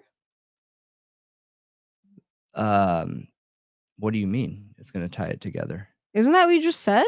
Mm-mm, What did you say? I don't remember now. Okay. That's okay. So, I, I could have swore you just said that it's going to be what ties it all together. yeah, I don't remember what I was talking about. Okay. So, um, cell phone. Okay. So, what did Jesse Weber say Um in regards to the cell phone? I, I don't want to play that video just the same as any other content creator. So, do you remember? no. Like okay. you should have told me to take notes and write the stuff down. I I don't have memory. I can't sit here and remember word for word what they said. Okay. uh, really? You don't remember anything? No. Okay, then we'll just. I can barely we'll remember what I said 5 okay? minutes ago. We'll go off the PCA then. and you guys know that uh lay off the cough meds. He was talking about the DNA tying it together. I, I don't I don't take meds very often, you guys. Ask Okay. Malia, how often do I take meds? I am like anti-medications. The only the only medications I'll take is is Dayquil. No, it's just we both like have ADD. Like we can't remember things. Yeah. So we'll go off the 12 but pings, hold on, okay? hold so, oh. on, Marietta. Thank you for gifting a membership. Appreciate that. Where's my browser? That's super funny. People are repeating what I said. Where is What it? did you say? I don't know. I gotta find it. Someone said that's what he said. And congratulations to whoever got it. Thank you so much, Marietta. yeah, again. shout out to Marietta. Sorry, I was I'm super one track minded. I gotta get over what I was doing to uh to move you- on to something else. you- But thank you for that. We appreciate that. You're always coming in here and hooking people up with some memberships, and it is much appreciated and seen, and we love it. One thought riot, one people, one awesome community. All right, so the 12 pings, okay? The 12 pings. I would like to start. Oh, J Ray got it. Oh, no way. yeah. That's awesome. Yes, that's awesome. I wish YouTube let us pick memberships because then you could do like giveaways for things for people who, you know, I don't know, raffle type thing or whatever. Yeah, and give it to the people specific who won it, I guess. Yeah, it's Yeah. kind of crappy that they don't let you gift to specific people. All right, so cell phone pings. I want to I want to work backwards because I want to start with the biggest issue. Um so my biggest issue is that the morning after the crime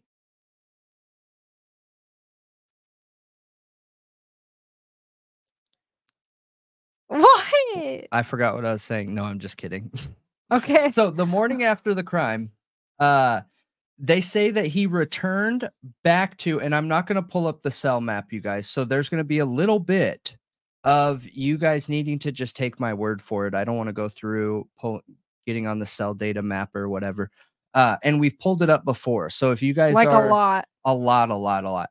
Um, so the biggest issue is the morning after in the PCA, Brett Payne is saying that uh he returned to the scene, but he's saying that he returned to the scene, but never disconnecting from the Washington Tower. That's not possible based on the coverage. Now, there is one tower in Pullman that has one white bar. Okay. So if you guys don't know what I'm talking about, watch the cell phone um coverage and the GPS coverage video and I explained it but the you know the white bars that give coverage and that's what shows on that map and where that coverage goes to well one of them comes to the very edge of 1122 and it says that he never lost connection returning back to the home but it also says that he returned back to the home taking 270 which is that main highway that goes from it's the Pullman Moscow highway. And in order to take that highway get off and come back to the house because technically when you take that highway from pullman you pass 1122 get off the highway and come back around. That he the cell phone wouldn't stay connected it would not there's there's three other cell phone towers that your cell phone would jump to making that So, trip One thing I also noticed with that is it didn't, you know, how the other cell tower pings are kind of backed up a little bit with car like footage, well yeah claiming they yeah, have footage. Yeah. That's I- just to prove that the cell phone can be reliable But which is common for returning to the crime scene, I don't remember there being any footage backing that up that he traveled there that day. no no there, So they there isn't no, there's none. but there yeah but there isn't They a lot so I know, but how could they have how could they have pictures of his car or video of the night and like that all the time the Because that they are talking about, but not for when he supposedly they- returned. they only need to prove reliability once okay. so it doesn't matter if they proved it that uh, that cell phone tower is reliably showing where he is on September 1st because and I'm making I'm making this up you guys but let's say on September 1st he got pulled over and has body cam footage of ex- the exact location he was at. Then they have cell phone data showing that's where he was. Therefore that sets the baseline that that cell phone data is correct and reliable. So 3 weeks from September 1st, let's just say September 22nd, they needed to prove where he was within that general area.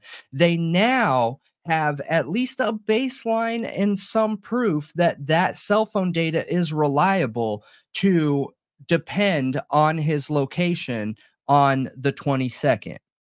Does that make Mm. sense? You get what I'm saying? Yeah, no, I understand. So I they only need to prove it that one time. And Yeah. then I think that they're they're trying to say the rest of it is reliable. Now, that returning cell phone ping is such a big deal though. Huge, massive big deal because it is known almost all serial enders, mass enders, whatever, return to the scene of the crime. So they are depending on that to prove a character and behavioral trait of look, he is guilty. He returned to the scene of the crime and then never did again until he went home or whatever. Um which I have something to say about that too. Um but what they're saying happened the night before with his cell phone connecting to Moscow Towers didn't do it that morning. Hmm. So I think that's going to be the defense's in right there. Probably. Because you're using the cell phone data info for the day before and proving that I drove from Washington to Moscow and down into Washington again towards the south, whatever. What's that? Clarkston It's or whatever? yeah, Clarkston, Washington, and Lewiston, Idaho. Yep, yep. And you're using that data and it's showing me con- disconnecting from Pullman to a Moscow tower and then, you know, a southern tower and so on. Then why didn't it do that the morning of the crime? That's a de- I think that the defense can lean on that argument. Yeah, but then does uh, that may invalidate that specific time, Yeah. but that's also kind of implying all the other times were valid, no? I mean that not necessarily. That's just using the argument against them, their own argument against them. So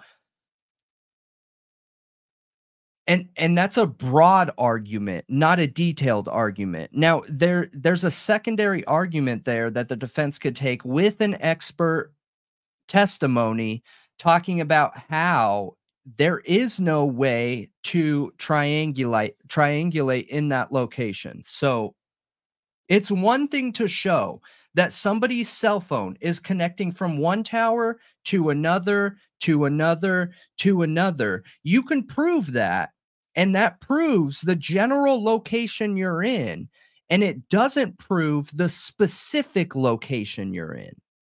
Do you get what I'm saying? Yeah, no, absolutely. So when you're driving from Pullman to Moscow and you never disconnected from a Pullman tower, and that Pullman tower doesn't reach that far, then more than likely you never went out of range of that tower, Mm, which proves you didn't go to 1122 right.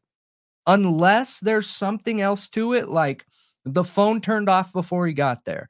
Uh he turned it on airplane mode before he got there you know what i mean? Hmm the the the state's to have to explain that.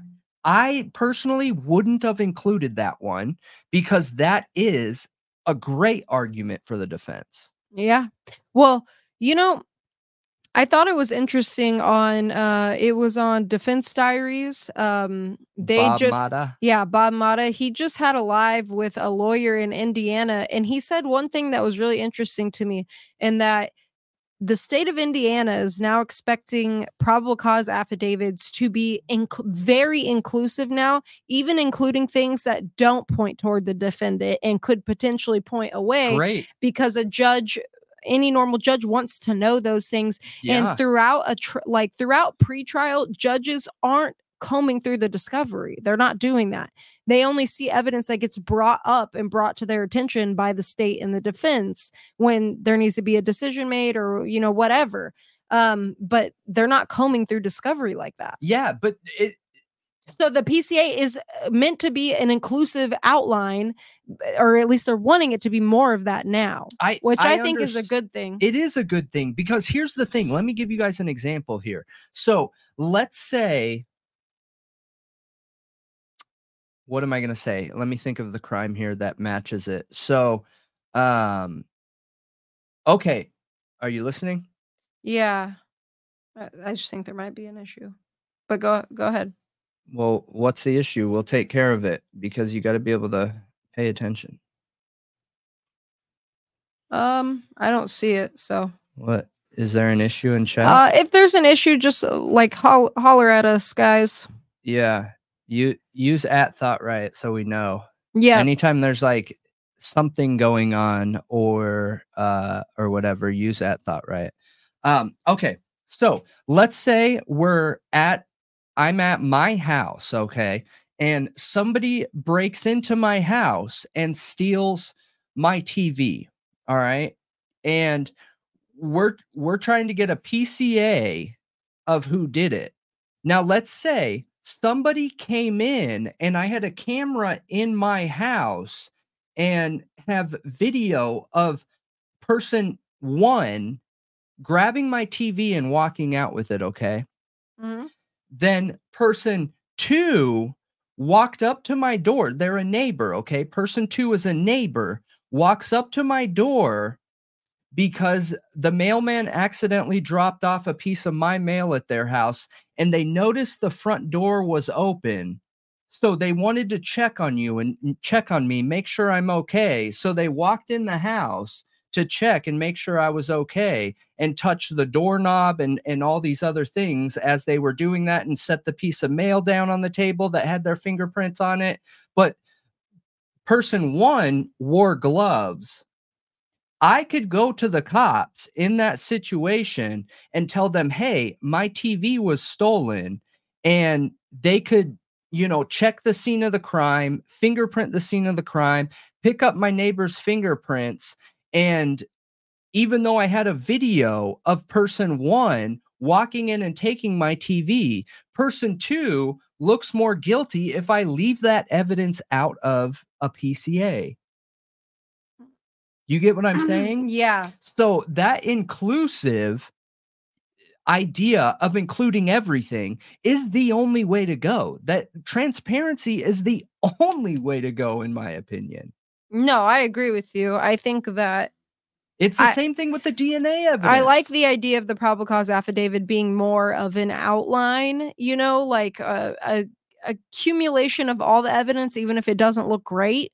Um, just I think that's a great idea. It's like the beginning document outlining why this person should be arrested. So I think it should be as inclusive as possible. Well, I never understood why it's not because for me, How can the judge make a good decision if he doesn't have all of it? ex- that's what I'm saying. And for me, like this idea that they only include and most you guys i know there's this big argument with this case right now where well this is what they always do in arrest warrants is you know they're not going to include all their evidence and they're only going to include things that uh that that prove this one person's guilt. I mean not always okay? There are plenty of other cases out there right now that aren't doing that and federal cases normally don't do that. They usually don't leave anything out and i think part of the reason is statistical evidence is evidence it might not be concrete evidence it might not be direct evidence uh, but it is evidence Hmm. so including the other details in any crime case or anything uh, gives you a better understanding of the statistical probability of their supposed arrest being correct Yeah, I agree. You know with what I mean? I agree with you. Yep, absolutely. Um, we kind of are off on a tangent right now, though, a little bit a little bit. but it it still ha- So- it still goes into the argument that that could be made in the court case so yeah, we can go back to the cell phone evidence yeah. I mean, really, I think what was outlined in that video was just the fact that he pinged there, you know, twelve times, return to the crime scene, which it kind of blows my mind that people represent that him returning to the crime scene like it's a fact when in the probable cause affidavit they make it seem like so not a fact like it's very questionable even in that document i mean Um, the way it's written makes it sound like a lie. Yeah. In my opinion i don't feel like it should have been written that way the way it's written it just looks it looks like a very loose like it looks like very like they don't have much evidence to prove that. And remember Um, the cell so- phone evidence is what made me start doubting this case Yep. because of my background. I looked at the cell phone ping evidence and that was the first time i was like ooh there's something going on here. Yeah. I need to start looking at this a little bit deeper Yeah, it, it was weird. It it was it's all written weird. The fact that he acts like he did all the cell phone triangulation on the phone with an FBI CAST agent, like what? That doesn't make any sense. And Yes. then then basically and in you said invalidating recently.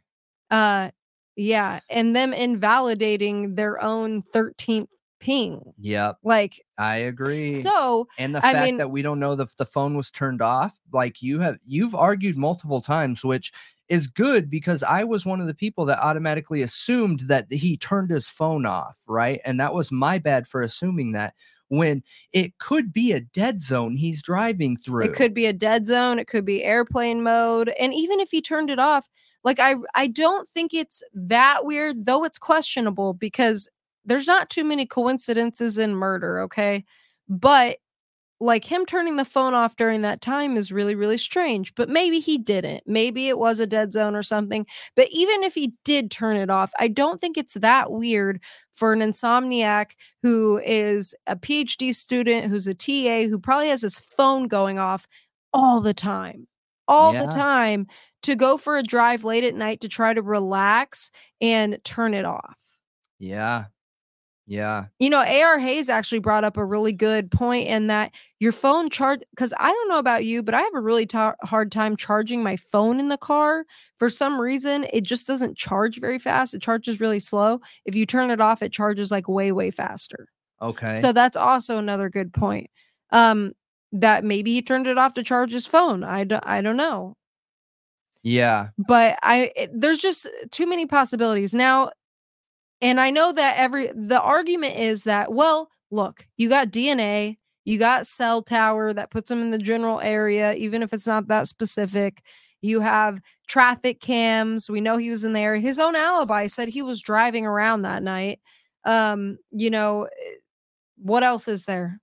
There's the phone being turned off or not active at the time of the crime. yeah There, that- that's such a there's big deal an I- I wanna- eyewitness account of bushy eyebrows. I, I don't want that to be minimized how That's a big deal. that is because mainstream media and so many news sources have covered the cell phone as if Bryan turned it off. And uh, I think where that started at, and again, It's you the guys, PCA. That's you- where it started. you got to remember, we are not here trying to prove Bryan Kohberger is innocent. No. That is not No. anywhere on my list of important things to do. It is not important to us. That is not my goal here.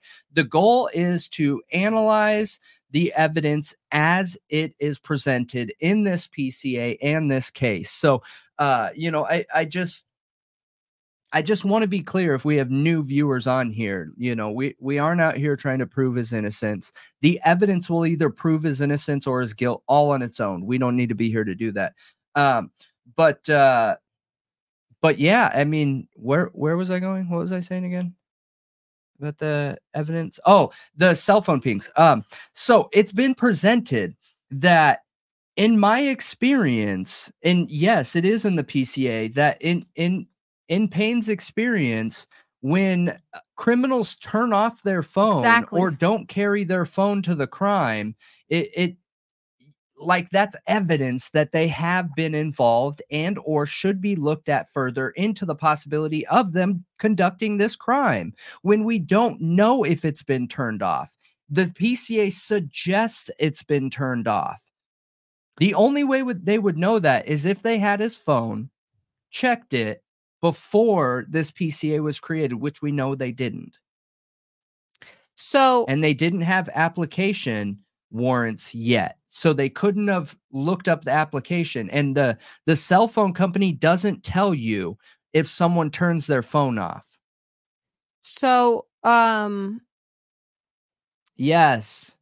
If you're new here Did they- welcome. But yes i have Brian bad Brian d- did they specifically funny you noticed from that Brian, did they specifically say that he like when his phone pinged uh those 12 previous times that he was supposedly stalking them that it was late at night? yeah They did say that specifically I- in the PCA? i mean it, it's assumptive it it's very the way it's presented is yes We just read we just read it together Yes. again, but um the whole thing. But that makes sense but um I'm just curious yes. because I don't remember them saying that specifically. Yes, it is. So the way he presents it, and I don't have this word for word, so don't don't come after me, you know, throw tomatoes at me if I'm wrong. Um members can do that with the emotes, but uh it says in there that they pulled the the 8456 number, whatever it is, uh the history of it and it shows that at around the same time of the crime he had been in that general area at least 12 times is i believe what it says Hmm. yeah 12 and then the morning is supposed to be that 13th But- But it didn't say late at night, did it? yeah well the same time of the crime so late at night early morning Okay, around the same time Yep. of the crime. Okay. I believe i'm right on that it could be wrong but i believe that's what it suggests in the pca so Interesting. But for me, still, the the eye opener for me is the fact that we don't know if it was turned off, and that is the story that we've all been hearing. Is that he's probably guilty because he turned off his phone. Okay, I I think that is great evidence. If we can confirm that he turned off his phone, you won't be able to confirm that from wireless records. You don't get that from wireless records. There is nothing that you can go to your wireless provider like AT&T, Verizon, T-Mobile, uh what's the other one in that area? Um US Cellular and say Hey, can I get records of my phone being on or off? They can give you records of when the phone was connected to the tower or not, but it doesn't show on those records that, hey, the user hit the power button and turned it off. That is only something that you could gather from having the phone or from an application data from the phone, which they didn't have yet because he wasn't arrested at the time of the PCA Hmm. created. So in his in his alibi, did he ever mention his phone? The phone manufacturer? No. No, the phone, like at all. Did he mention if he turned his phone off or anything like that? In the PCA? No. No, in his alibi. I specifically no, said alibi. No. Mm-mm. No. No. Why? Where where are you going with that?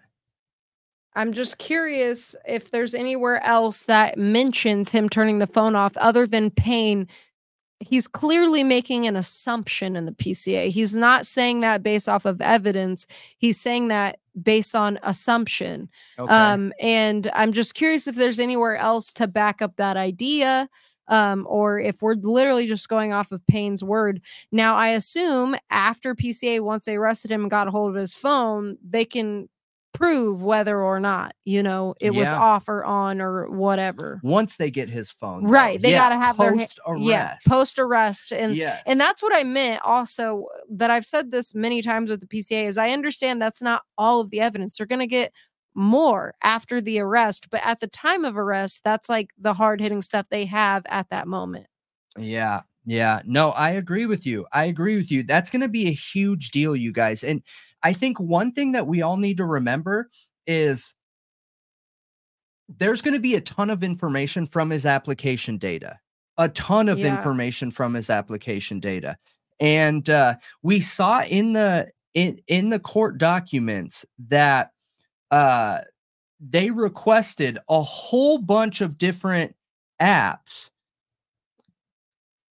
and uh no No, I'm trying. just leave it yep i already took care of it um No. so they requested a whole bunch of different apps and uh that could potentially show his location Hmm. It could. There's It a lot. There's a lot of apps, like a lot of app uh, search warrants, um, a ton, and almost all of them have like location tracking. All of them, I'm I- pretty sure. yes as long as your settings are turned on and uh we that's we, already taken care of guys just i don't want to waste a lot of time on it or anything um but uh we took care of it so yeah, because we've had problems many times. Um, so we did block that person. Yeah.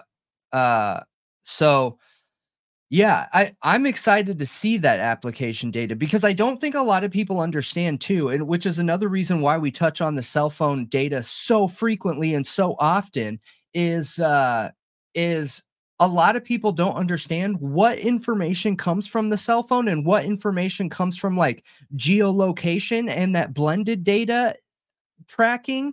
Uh the the trilateration versus uh triangulation and the application location services that's a lot of asians I am so curious what that's going to turn out to be. I almost wonder if it's going to change the theory. What if what if they show that he wasn't near the house like that he was driving around in the area but not on the actual road of the house? Are they going to um change their theory of the case like that he parked and ran? there? Or like what how is it going to change based off that information? I'm super super curious. I don't know. what if what if it comes back that that geolocation data never puts him by the house? I what then what happens what if it's only in those surrounding roads i agree and i think a that's lot smarter to do it that way so it doesn't make me feel it doesn't make me lean towards innocence because i think it's smarter to do it that way I agree. I agree. And I wonder if they're to drop the case or come up with an alternate theory in a situation like that. Because that cell phone data, that application data, that uh the the blended background location trilateration GPS uh geolocation all that stuff uh is evidence for the prosecution or the defense. It's going to go one way or the other. mm-hmm. yeah It is But- as long as he has those settings turned on. and one kind thing we got to remember yeah but- is his focus was tech. It could you're right, and it could be one or the other, but like I was saying, it could not be. It could be the state changes the case to say, well, then he ran there. Yeah.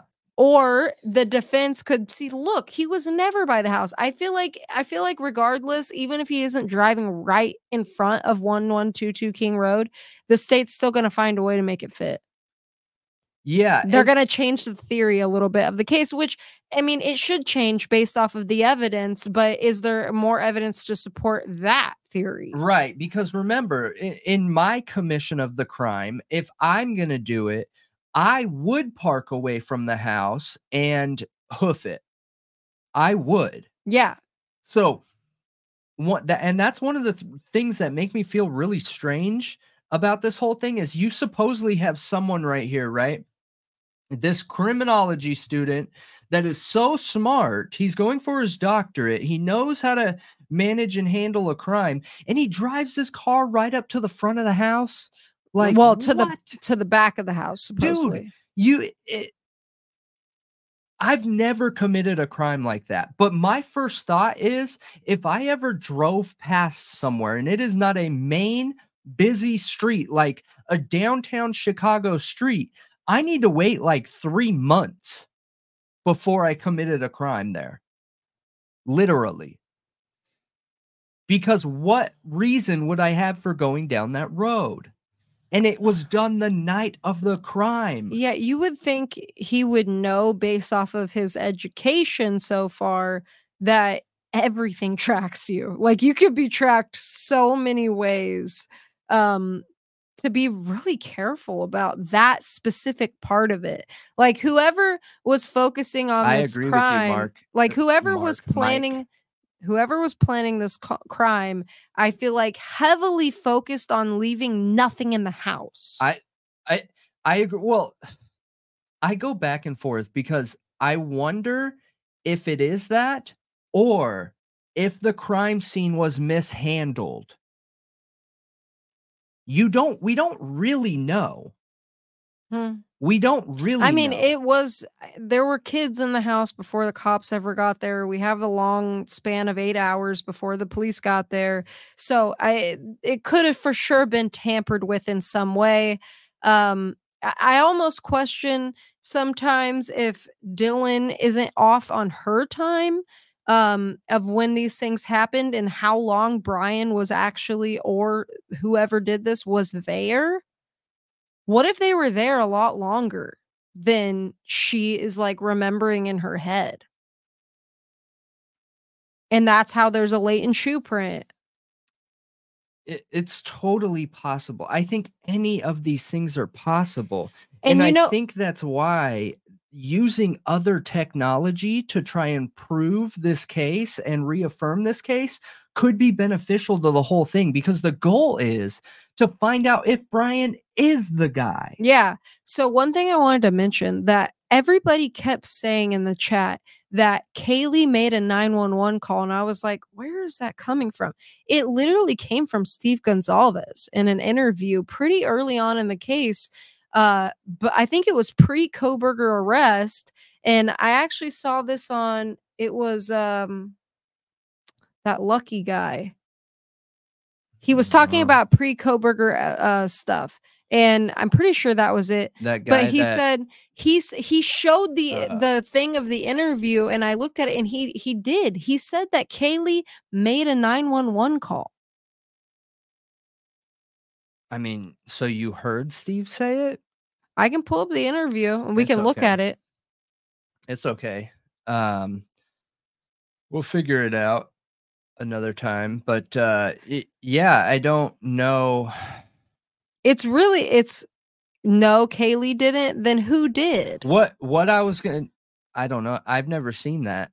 I don't know. I don't know who Lucky is. Um so one thing I was gonna say, Mike, is I agree with you that a lot of people that don't have a a background of crime type stuff, I think the automatic go to is that you wouldn't drive your car. And that's that's the wrong way to look at it because that's outside of the norm. And in a crime, you want everything to seem normal. So the only thing you can do is to drive your own car. If you own a car and you walked there and got caught in a camera, police would be like, why are you walking here? You know, you're not wearing running clothes. If you took uh public transportation, again, why are you paying for tr- public transportation? You have a car, you know what I mean? Like the only option is to drive. Um but yeah, I I agree 100%. Uh strange. Hmm. Yeah, I don't know. I'll have to pull it up myself, guys, but uh okay. I hear a lot I see a lot of people saying it's misinformation, which thanks for calling that out if that's the case because it looked that way. That's why I said But did that doesn't mean it's it? no, I didn't.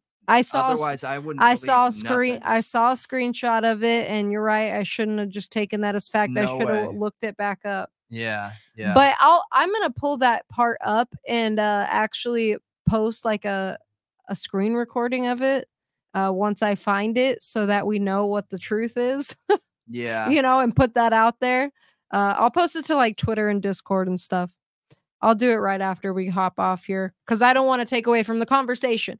yeah. But I'll look it up. That's kind of messed up if if that's the case. I No, I don't know who who Hope- that person hope- is, but I, I again I go back to I always assume the best of somebody, and uh, there's going to be times where we're going to say information that isn't correct, like you just said it. Yeah. That's probably what ha- happened to whoever that is. Well, he pulled up a screenshot. So if he watched the interview and took a screenshot on that specific part and it's that's not what it said, Oh, got it. then Unless he got it from somebody else. unless he got it from somebody else and just was yeah. But I mean, I would hope you would go back and watch it. Like I wasn't trying to say it as fact, but I was like, where is that coming from? yeah, You know what I mean? And he said that and he showed a screenshot and I was like, "Oh." I would question all of that because of how many people want the 911 Yeah. call to be believed. They want it to be believed. Now, I do feel like there is some potential real evidence about that. I really do. And I just haven't talked about it yet. So until I get done doing the research, I'm not going to talk further about it. But there is some potential evidence around that in general. I've It's only not seen a one. 911 call. That is not what I'm saying, but it is evidence around the reason why a 911 call could not have been made. So uh I'll cover that this Friday. I'll cover it this Friday and I'll remind everyone when we watch it or premiere it of tonight and then we'll go through it. But it's really interesting. It's really interesting some of the connections that um Yeah, that thanks. we've been able to make. Yeah, thanks for posting that, Kimmy, and everybody else. Um, yeah, it, it may not be intentional or anything, but I don't know. I really I need to look it up. I need I need to see what part that mm. is. Because I think it, he said it was on Fox. Was the interview? call video to hang on one second, guys.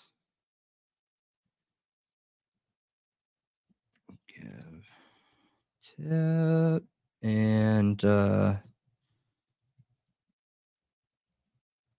eyebrows.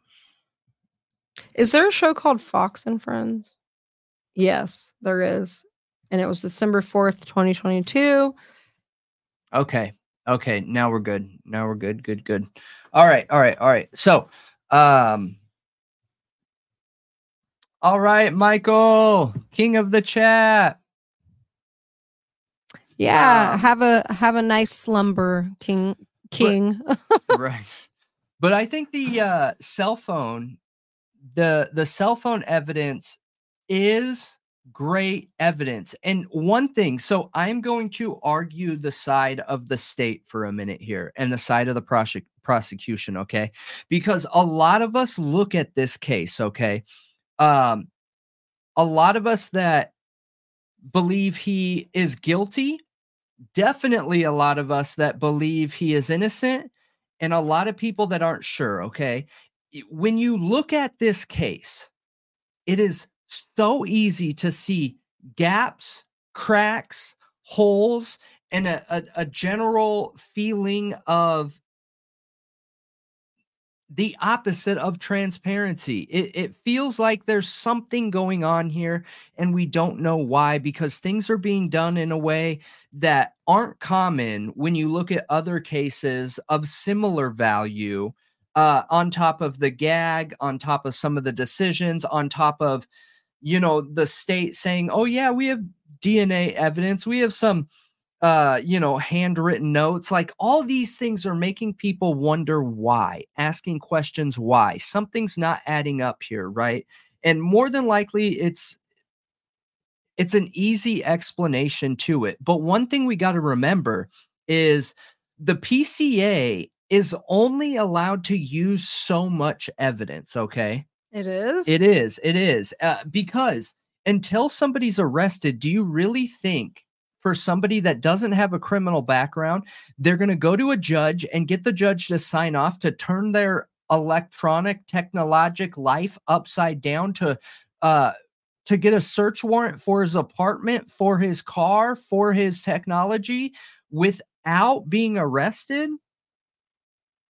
I don't think so. I think their only option was the triangulation and cell phone pings was the evidence that was in there. Yeah. I think that was literally their only option. Hmm. You know? Yeah. No, I think you're right. I mean, like, I mean, yeah, we've been saying that. I mean, they can't get their hands on a lot of stuff until they arrest him. So there's going to be a lot more that they're going to go through post arrest that they couldn't pre arrest. Yeah. And it helps uh, either solidify the case or not. Right, right. And and I think that's where things start becoming scary though is because if police are doing this and believe and believe Bryan is the guy and they're doing the right thing, then they are going to make evidence look look like it is the most in their favor as possible. Like saying he could have returned the morning after the crime because we see signs on the Pullman cell phone tower of him traveling the direction of Moscow. You know what I mean? Yeah. Like those those stretches. Yeah. Yeah, absolutely. I mean, just proving that he went to Moscow that night but not necessarily proving he went to the home. I that's not enough for me. Yeah. You mean and then the tr- night? So try- I was talking in the morning, well, but yeah, that morning one is a, such a big deal to me because it's just yeah. not possible. Yeah. It is impossible. Also, I mean, do you think it's possible for them to never see the back plate of the car in any of their videos? Like, what about see like traffic stop CCTV footage? Doesn't that only capture the front usually? I mean, look, eh, that's one of the pieces of evidence that I hope they bring out that just proves without a shadow of a doubt that Bryan Kohberger is the guy because this is a college town and I can't tell you how many colleges I've been to to party. A lot, a ton. There are like five main huge colleges in Southern California. ASU was the number one party school uh, when I had just graduated out of high school and we'd go to ASU. Uh, I've gone to Northern Cali, to San Fran's uh, colleges. All these schools have a ton of technology, have cameras everywhere. So, do I feel like he should have been caught front and back of car? Yeah, I do. I'm surprised if they don't have a ton of camera footage. The CCTV footage just in in it in the PCA, it seemed more vague than I would want it to.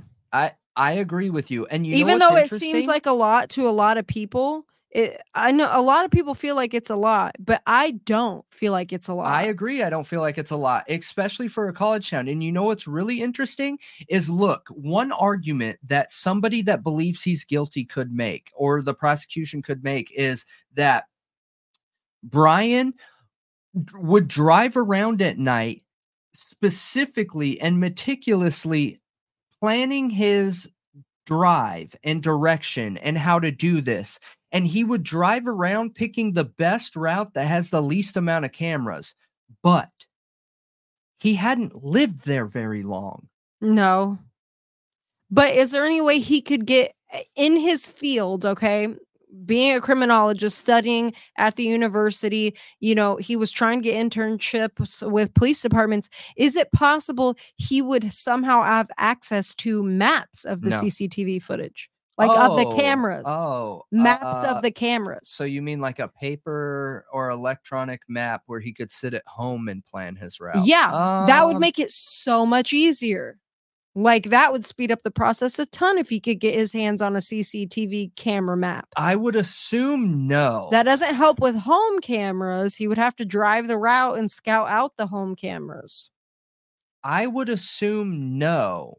But look, eh, this goes back to him getting caught in front of the house actually makes me feel like he's less likely to be the person. And again, you guys, if you were just hopping on here, we are not bought into Kohberger being innocent. We are not bought into Kohberger being guilty. We don't have enough of the puzzle. We have no idea. We're trying to figure it out, and we just see some gaps in this investigation. Okay, so the but, public, uh, the public can get maps of CCTV cams, traffic ooh, cams. I I would want to see those to verify because I don't think you can. Oh man, I I, I want to know too. Can. Now I really want to see a map of traffic cams in that area. Bad. yeah, we'll, we'll look it up. We don't have the time to do it right this second, but we'll look it up. But what I was saying is. Maybe. Him getting caught in front of the house makes me feel less likely he's the guy than more likely he's the guy. Because one of the very first things I would do, okay, so I what I don't want to talk about me doing this crime specifically. I already did that and made me super uncomfortable. So let's say I was trying to break into a building, okay? And in that building was a million dollars in gold. And it uh it's set up in a similar way as this that it is on a dead end road, and uh, it uh, there's lots of homes around, and I don't know the area. I don't know what's going on, and it's a heavy foot traffic area like a college town. One of the very first things I would do before I even made the decision to do it is park my car away from the the crime scene about a mile, wear jogging clothing and go on a run and just, you know, take a break, walk, whatever, I would be wearing super dark sunglasses so I can look around and see exactly where all these cameras were.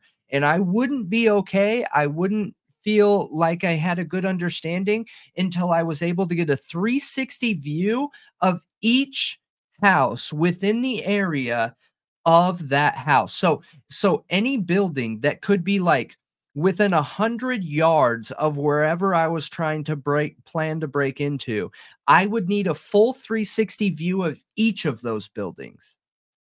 So are we to think that this was spur of the moment? Hmm. And I feel like it okay. I feel like anyone would know to do that. Anybody. But I still don't understand why you think that him being caught out front of the house makes you less likely to believe that he was a guy like that. I that explanation didn't really explain that to me. What do you you you just proved you were there? Huh? By driving in front of the scene where you're did or about to commit a crime, you just placed yourself there. A hundred percent. Okay. It couldn't be just being that dumb. I mean, is he that dumb? That's what I'm saying. I mean, I wouldn't think so, but That's why it makes me feel less It's likely too he's the guy. obvious. Like it's way too obvious, is what you're saying. He's a criminology student. yeah, I see it's what you're so obvious. I guess. I guess you're right. But it's so obvious and i don't i feel like somebody that has no experience in crime being a criminal would know that.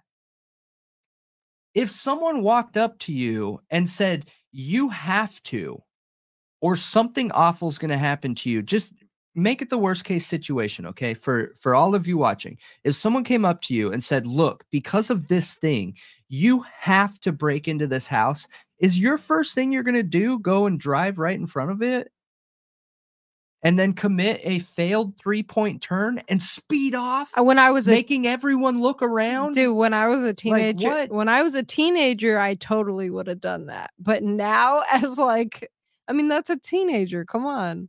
But as like an adult, i was doing my crimes when i was a teenager yeah, but I wasn't thinking like that. oh i was I was I not. absolutely was I was a total dummy. Like I was just me. I was With just looking to party, okay? I was not looking to be some master criminal at See, all. and i did I was a looking- criminal I was looking to have a good time. And if that meant robbing a place, okay, maybe. I guess I could be down as long as we don't get caught, but I'm not putting any thought into it. yeah So I'm going to get caught. I never robbed anywhere though. That never happened. yeah But I'm just I saying, know if I know myself. what I did is robbing though, because doesn't doesn't robbing insinuate that there were people present? No, Isn't burglarizing what would be considered like breaking and entering, nobody present, I don't know. high value item type stuff? I don't know. Yeah. But thank you for the $10 super chat, Kimmy. We love you. In my opinion, the jury from that small town who was traumatized by this event will take it all very seriously. They have to consider the possibility of releasing him back into their community. I agree with you, Kimmy. I agree with you, and But that's what are they gonna- happen. Wait, like, but wait, wait, wait. Are they going to pick ju- ju- jury members from the small town? oh yeah, oh yeah. Are they? Because I Oh, thought that in a case like this, they might uh, bring them in from uh, surrounding areas too, I maybe I guess, but because it is kind of a small. All the grand jury was from population. there. Yeah, the grand jury, but that doesn't necessarily mean the regular jury is going to I do that. mean, I mean, the defense gets a say in the jury, In like the at jury the trial, selection, the trial jury, but not the pool. yeah. Yeah, Uh, Wait, no, they can. No, they they can don't. argue to make the pool from other areas. uh, maybe, maybe I Yeah. don't. I don't know. They get to choose jury selection, not the jury pool. They do not get to say, "Hey, judge, we want people from this area, not this area." Hmm. So I I I don't know. I don't know how much leniency they'll give because this town is so small. I just don't know. Hmm. I don't know. But I'm gonna go bathroom real quick. Oh, okay, Mish Girl. Thank you. Interesting. Screenshot of his run from the Strava app. Is that from the night of the crime? Really interesting. Did you send it to Discord or email?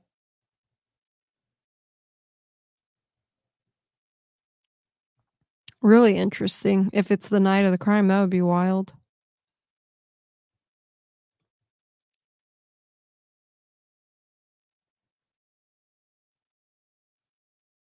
I'm really curious to see those traffic cameras now, guys. Like, really, really curious.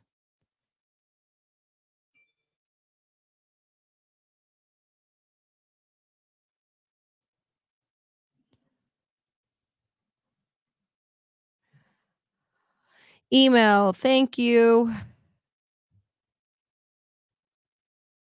August 4th. Hmm. So is the Strava app must be one of those public apps where you post your runs, right? They're a live 24 hour feed. Yep. Exactly.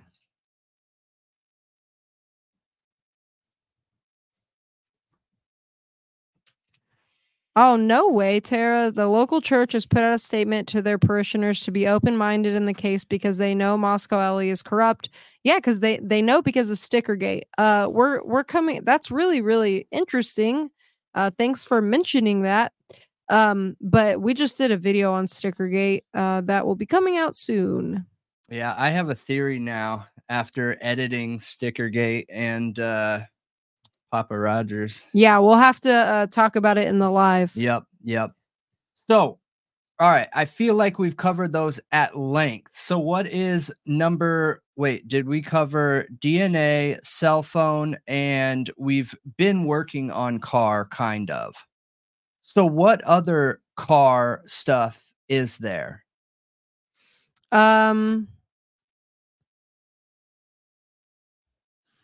car stuff. So because that was I mean, there's also a damning piece of evidence. Well, yes, the the car being you know supposedly placed in the area is a, a damning piece of evidence, but then you have to think about which I believe Brian Entin brought up that there was nothing found in the car, and that's like, whoa.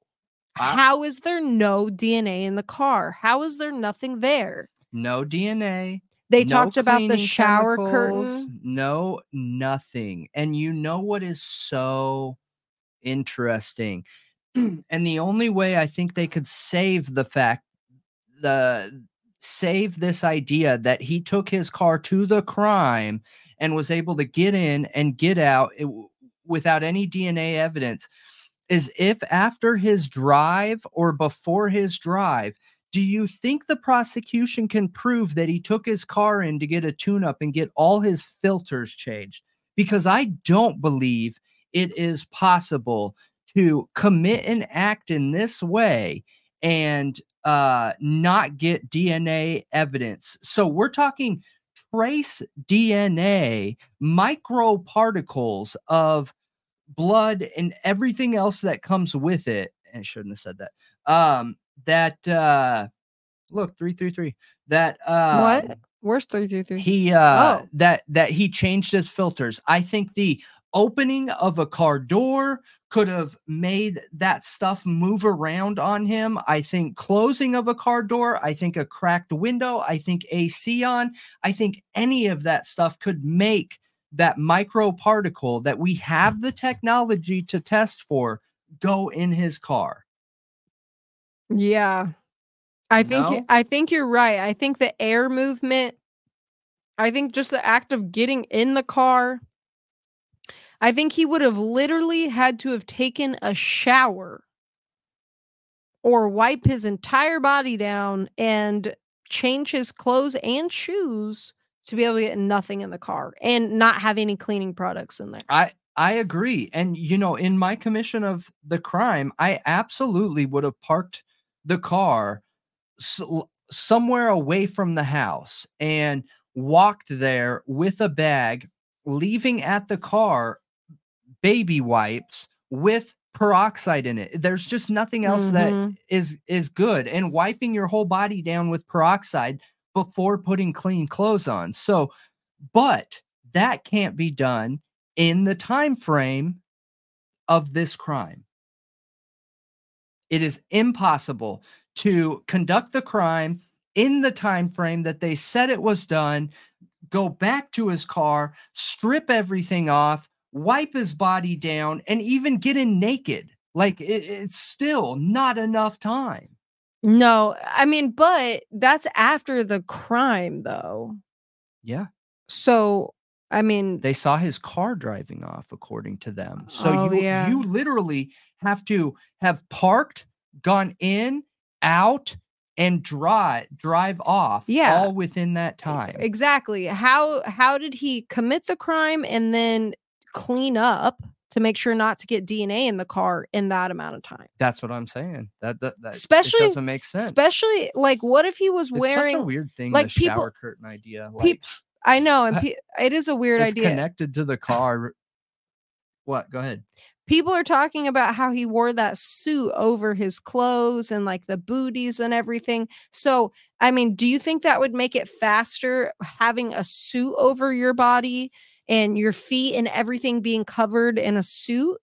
and and just ripping that off and then getting in the car? Do you think that's sufficient to not transfer DNA and be fast no, I enough? don't. I don't.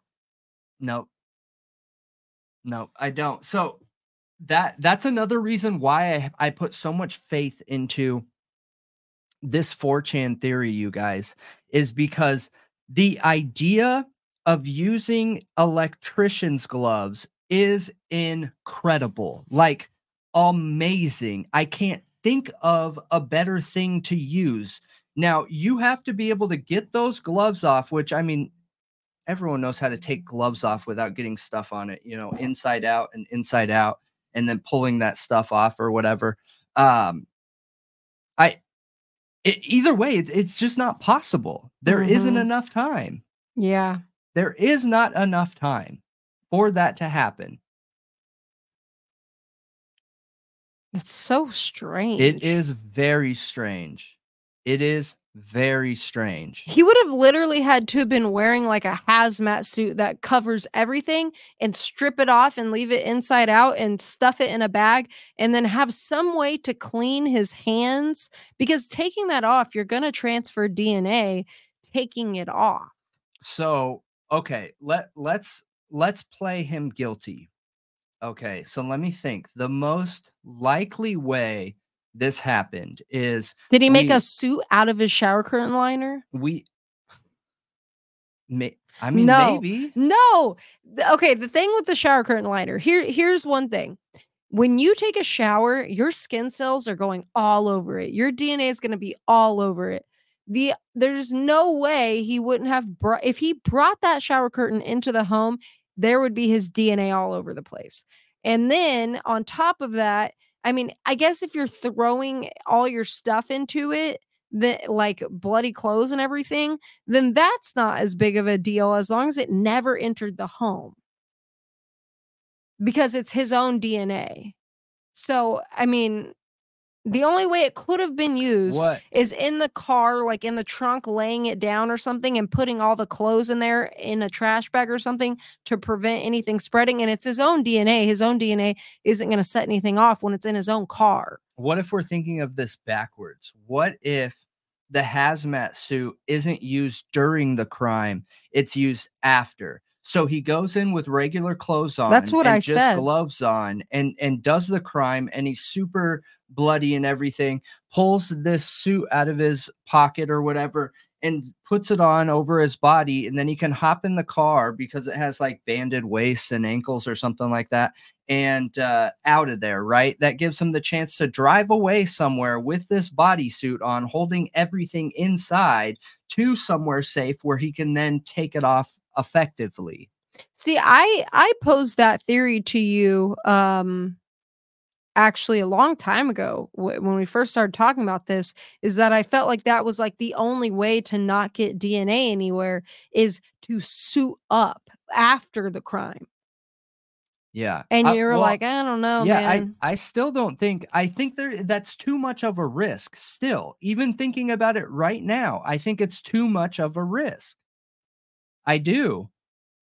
Because you got to think what what is going to have blood on it? You know, you you have your hands out, you have your shoes and feet out unless you you know, put sandals in your car, put your shoes on when you step out of the car, go do whatever you're doing. Put this, go back to the car, put this suit on over ever all the DNA, and then take your shoes off, wrap them in plastic, and then put your feet in sandals. I mean, I I don't know. but It's the all risky. But the thing is, is that everyone is assuming it's this Dicky suit, okay? With a Dicky suit, it's not a dicky. it's suit. not Yeah. like a contamination suit.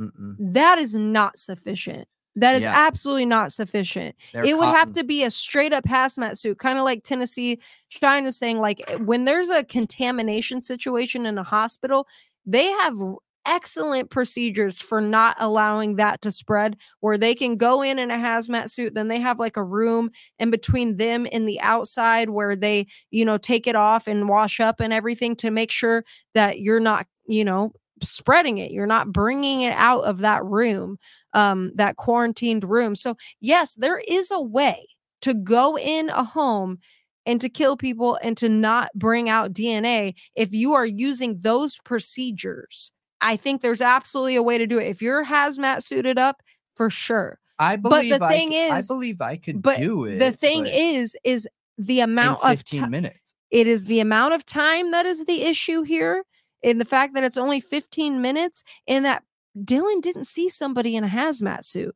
She saw somebody in a mask that only covered their nose and mouth in in all black. I know. I know. I what I want to know is did she see a head covering? For one, did she was it just the nose and mouth? Because from what she said, it's only the nose and mouth. She didn't say anything about it covering ears, head, hair. She said only nose and mouth, which makes it sound like a COVID mask. Is Mhm. that enough? Literally just all black suit or hoodie and pants and a mask, COVID Mm. mask. I don't Yeah, know. a portable decontamination room that you can get in and out of literally in seconds is what he would need. Yeah. Or you could need or a party house. I and that's what I keep going back to is look, like I try my hardest to always have the back of our law enforcement and justice system. I do believe they have a really hard job and I do believe that most of them believe they're doing the right thing and protecting the general public and society. So I try my best to give them my trust and faith uh, in all situations, but in a this is a huge but, and I like big butts. And I cannot lie. Um, you other for our- brothers can't for deny. our short, yeah.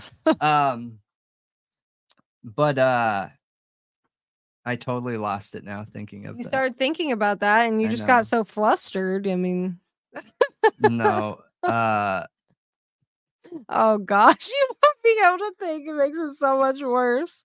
yeah, ADHD that just happens sometimes. I'm cool with it. what what was I talking about? Oh man. Yep, ADHD moment. Yeah, it happens at least once a show. Um, what was I saying? no. I don't know either. We have Dang. the ADHD emote. Yeah, we do. We need to create shirts that uh that are a thought riot shirt with ADHD. Yeah, with the lightning bolt, man. Oh yeah, With so my- thank you, Heather, the emote. supporting the justice system. So um I I always do my absolute best to give them my faith and respect because they put their lives on the line. Like it's not an easy job to be a police officer to go out there and and and put your life on the line in horrible situations to protect the public. So I try and give them, you know, eh, as much respect and faith that I can. But when I see an issue, when I see an issue, it that goes out the window and I start looking for more issues. I start looking for more things, more mistakes, more problems, more you know questionable circumstances and evidence and uh in in this situation there's just too much what I just Lynn said, uh, I'm new here. I just wanted to throw the tomato. yeah I just thought that was funny. Um, that's what they're there for but yeah, thank you guys for putting up with Brendan's ADHD moments. They said they said it adds to your charm. Brian said it adds to your charm. oh that's good But it's That's way nice. past more than once a show at this point. Yeah. You're being called out because you're like, it happens once a show, I, it happens like 10 at least once a show at least. Yeah. the way more than that normally. yeah yeah it, it's just part of me it it doesn't bother me hopefully it doesn't bother anyone else because uh you know Yeah, and I do think being a it. police officer is an incredible career to be proud of. I incredible. It's just Agreed. you have to understand the responsibility and the weight that comes with that position. And I think most police officers do. But I think along the way somewhere, um, because I okay. I think that police officers a lot of time when they're new they're really gung-ho and inspired and like kimmy right now you can see it in kimmy she's inspired she Yeah. wants to do right you know she Yeah. wants to be a really good police officer and i think that they can a lot of them stay that way but then eventually some of them may get tainted by the job it's a hard job It's that blue It's a blood, hard man. job It's and trauma bonding. there are some, I think, that eventually may go down that corruption path because of how hard it is. Because it's like, I'm not getting paid enough to do this crap.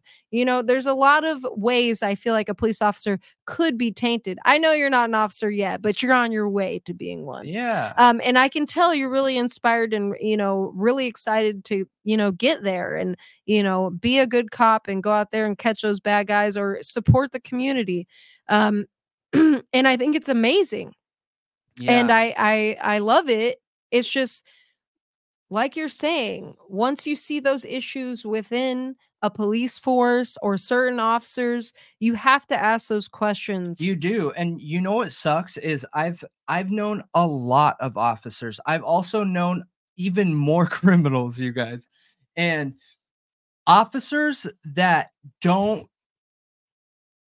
easily mold and conform with the blue blood idea are usually outcasts and outsiders and uh I feel like it would be a really hard situation to be a new cop and go into a department and be like, look, I'm here to protect and serve the law only. Like that is it. And not take any part in anything, not any part of the drama, not anything that is gray area. And I think those officers are outcasts. And that's the systemic issues and training issues in our police departments right now because I I I I could be wrong here but I feel like most people want to trust and believe in our justice system and our police officers but right now with the things that have happened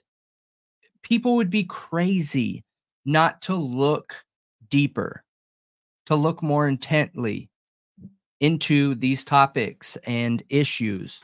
Yeah, because there's like you're saying some systemic issues um, within a lot of these police Trauma bonding, forces. There's um, yeah, they're they are they're there uh, whether we like it or not, and um, there's tons of good officers out there, but there's some bad.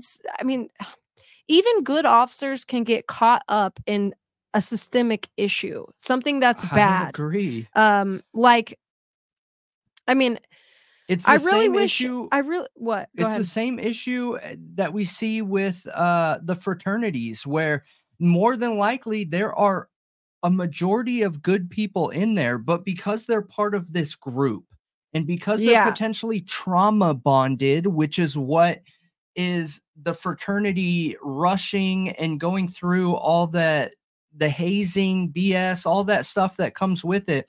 It's that weird trauma bonding situation. Those officers won't make a bad decision, won't make an illegal decision, but will feel wrong calling out their fellow officers for doing that. Yeah. And that creates systemic Yeah. issues. Yeah, because right they there. they should be holding each other accountable. But we don't have the the systems within the police departments to push that. Police know- should be the biggest snitches among themselves. I- like uh, no officer should be able to hold your secrets. They should be I, similar to like I think military. I could be wrong. I wish Michael wasn't off here, but I think in like special forces, um, you are partnered with other uh soldiers, so you guys have to hold each other accountable. And when one person gets in trouble, the other person gets this gets the same same thing, and it, it creates an accountability uh, partnership that is has been proven to be way more reliable than like a fraternity style group of people, police force style group of people. Don't take my word on that, you guys. I'm I'm not 100% on that. I I think that's what it was, the article I read, but I need to triple check that. Okay. Uh mom for life, I'm really sorry to hear that. Um 2020, that's a you've been waiting a minute for trial. Jeez, that's Yeah. awful. It is. And you know, I saw some people saying that, you know, law enforcement don't have to give any information until trial. And that that may be the case, but I don't stand with that. I don't like that and I don't think it should be that way personally. I think it should be much I think the the process should be between much more transparent than it is right now. There there is a difference between the legal investigation, the investigation process and then like these pretrial proceedings where they have a suspect, they have him, you know, arrested and charged and at that point once they arrest him and we get a PCA, I think it should be much more transparent. And you know what? A lot of cases are. For whatever reason on certain cases they don't want it to be. right, Mike. For real. Um, yeah, no, I agree with you. I think there's a lot of things we can do, a, ton of things that we can do to fix it. And I just want to be very clear here that uh we are pro police. I am pro police. I am pro Yeah. justice system. I am pro all of these things in our country. If I wasn't, I wouldn't be talking about them. They they wouldn't be worth my time. Yeah. I do not talk about things that I don't care about. That it's not worth my time to Even if you're bad. critical of them, that doesn't mean that you don't respect them and you're not pro police. Like I think being critical of them is like it's like that saying uh that true friends tell you what you need to hear, not what you want to hear. Like, Mhm. you know, people who care are honest. People who don't care just don't care. Yeah, You know what I mean? they're disconnected. Yep. Yep. And uh that is insane, Tennessee Shine. Holy cow. That's a problem. I think you left a comment like that before. I remember reading about Well, that, and that's uh, so crazy. She's in the area where the 911 call issues are in Kentucky, where you Oh, can't you can't get an officer at your house in a timely manner. You could never see an officer if you call 911. And that's that's super scary. That is terrifying. Yeah. Terrifying. So Dude, if I were you, Tennessee, I'd be out there protesting like every day. Right? I would be so scared. I know it. Because that's like uh, the year we live in. You should be able to get an officer to your house. Well, Okay. The way I look at it is if you pay taxes, you deserve that. I would not accept that. That is not okay. I would not let that go. I would be reaching out to politicians. I would be doing the am- anything I could, the- reaching out to national media to come do a story on how bad local law enforcement is for not being willing to answer 911 calls. That's, dude, they need to be called oh, out. they answer them. They just don't ever get an officer to you. I mean, The Amber Spradlin case answering it. is horrific in that way. Like, there's literally a 911 call. They think there might have even been multiple that night. Yeah, that's not answering it, in my opinion. But Right. understand that I have a, a They didn't respond to it. They answered the call, but they didn't respond to it in any kind of way. Yeah, I I have a flawed idea, you know, coming from California where if you even accidentally butt dial 911, they they show up. They show up every time and uh it's always really quick, you know. Who knows what could happen? Somebody calling 911 and nobody saying anything. You you just don't know, but um I hope they change that and I hope they change that quick because in my opinion, I just don't think that's okay. I don't feel like that's acceptable, man. Yeah, I, I think that it will change. I know that Amber Spradlin's family really feel like the state police are doing a good job investigating and everything. Uh, but there still hasn't been an arrest that I've seen. Um, and you know, I, I think that it'll come together eventually. Uh, there's just there's a lot of issues in that case, man. Yeah. the fact that it's in a dentist's home in the area the fact that there's like five people in the house at the time and not a single person has talked Like it's a bit weird. But anyway, getting back to the Kohberger thing. Um, Yeah. the last one we left off on was the car. Now, the fourth one was Dylan, the surviving witness. Yep. Yep. Yep. Okay. Yeah. We can talk about Dylan. Do you remember what they said about it? At um all? her description that it, the it was funny because they they gave brian Entin basically gave the description of the figure clad in black and everything and he Uh-huh. said you know the bushy eyebrows was one of the more descriptive things that she Uh-huh. said i was like oh okay. I think he was just like saying a like a politically correct kind of way it was one of the more descriptive things that she said um because it's like the one of the most vague descriptions you could give Oh, for sure. 100%. like it And- was a a thinner guy that was like 5'10 which is like an average height okay very average height for a man uh you know slim athletic build bushy eyebrows like almost anybody could match that yeah. Anyone. anybody Yeah. You could match that A- absolutely. Maybe I was out there during. that maybe it was you right. but uh so going into her eyewitness account. So, man, we've talked about this a lot. And there are so many reports. There are so many documents out there. There are there's so many essays and writings in academia talking about the unreliability of an eyewitness statement, the unreliability of an eyewitness account. And uh, I mean, even in uh, police handbook type situations and training and things like that, they they suggest that you don't focus on and depend on eyewitness accounts. So um, in this situation, I it I am shocked that they leaned on the eyewitness accounts in the way that they did for the grand jury even. So how hard are they going to lean on the eyewitness account for the trial? I I don't know. is there more to it that we don't know though because there's the rumors about them texting supposedly that night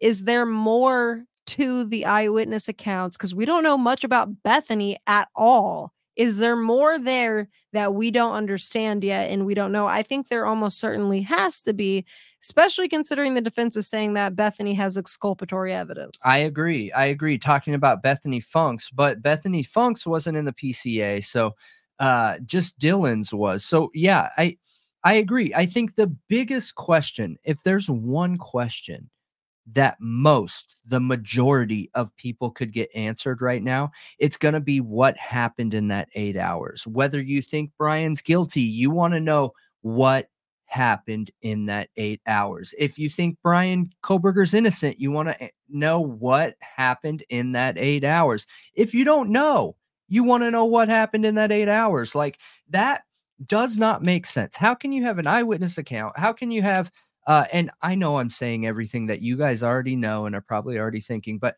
how can you have all these details? How can you be scared, frozen shock? Frozen shock proves that you knew there was something wrong there. That's the only thing that would cause frozen shock. But then police aren't called for eight hours. What is going on here? Yeah. I mean, they would know what Bethany knows because of Discovery, because they were both stated to be interviewed. It says that in the PCA that they were both interviewed.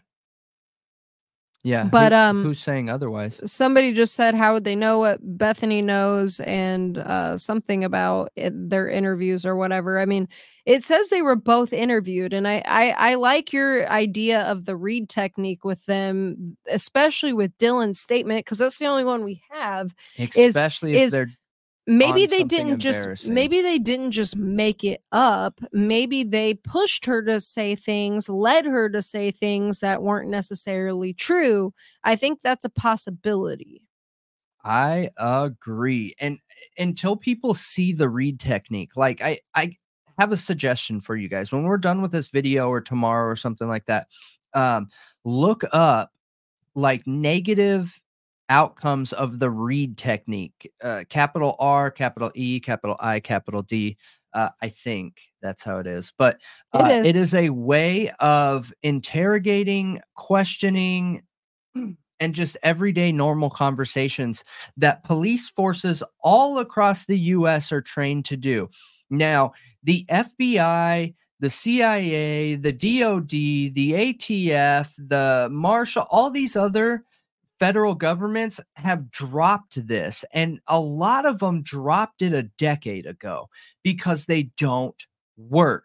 They are so uh, the the percentage of ineffectiveness is so high that most of these organizations have dropped it and they've gone to more uh, psychological micro expression, body reading, conversation, making the person that you're interviewing feel like they have all the power in the situation. So they open up and feel more comfortable uh, and let stuff out. You know, like that's the more common direction that these leading agencies are going. Now, with the Reid technique, it is all about making someone feel uncomfortable. What they'll do is they'll put someone in a room and imagine this being someone that has never been arrested before never been in trouble by law enforcement, never been a part of a Reid technique interview, uh, just lost four friends, maybe feels like their life is at risk. I don't know, right? I don't know, but I, I imagine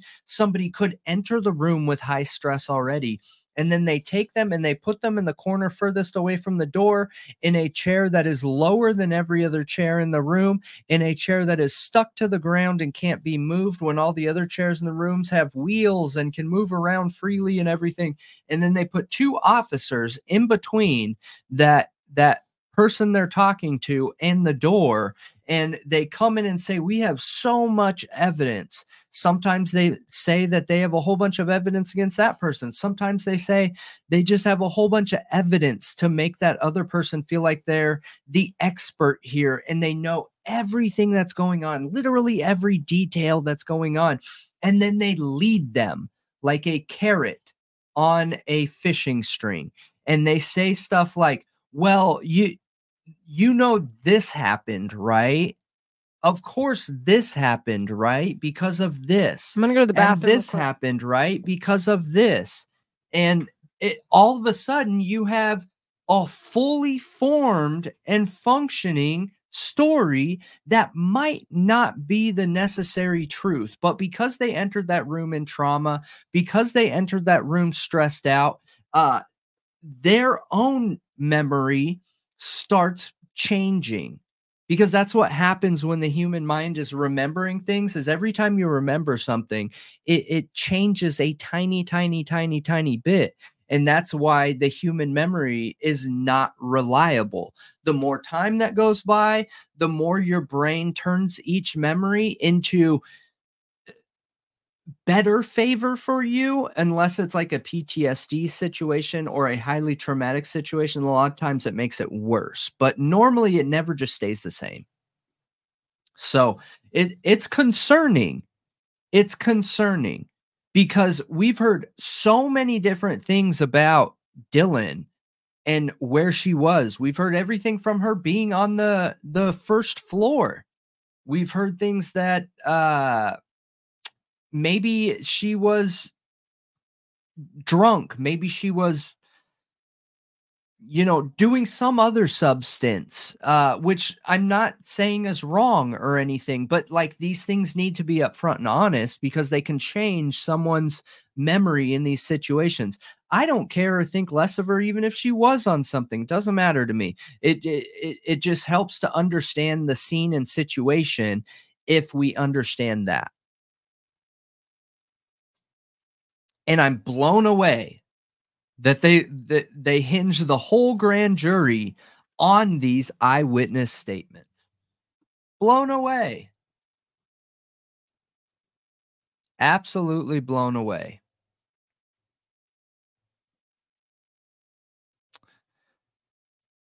So, if you guys haven't watched the Reid technique video, you should totally watch it. So, when I started learning about the Reid technique and started doing that video and wanted to do research into it, and I have been uh, interrogated before, full on hours of interrogation. Um, but uh, when I started doing my research into it, I also started researching the new leading uh techniques that the FBI is using and the night and day comparison is insane it is absolutely insane uh the difference in how they're approaching uh, a conversation an interrogation an interview um it is it is absolutely wild and i i think that if we came from a position of not trying to traumatize the person in front of us I bet the the memory and eyewitness accounts would probably be a whole lot more reliable, in my opinion. And uh, you know, in in most handbooks too, in most law enforcement handbooks, it actually suggests to officers to not depend on eyewitness statements because people aren't dependable. We change our minds, you know, especially if you were involved in a traumatic situation or circumstance there's a good chance that, you know, Dylan could come forward and say, Hey, I'm not to talk. I, I'm taking back my statement. You know what I mean? I'd be, whoa, that would be crazy if she did.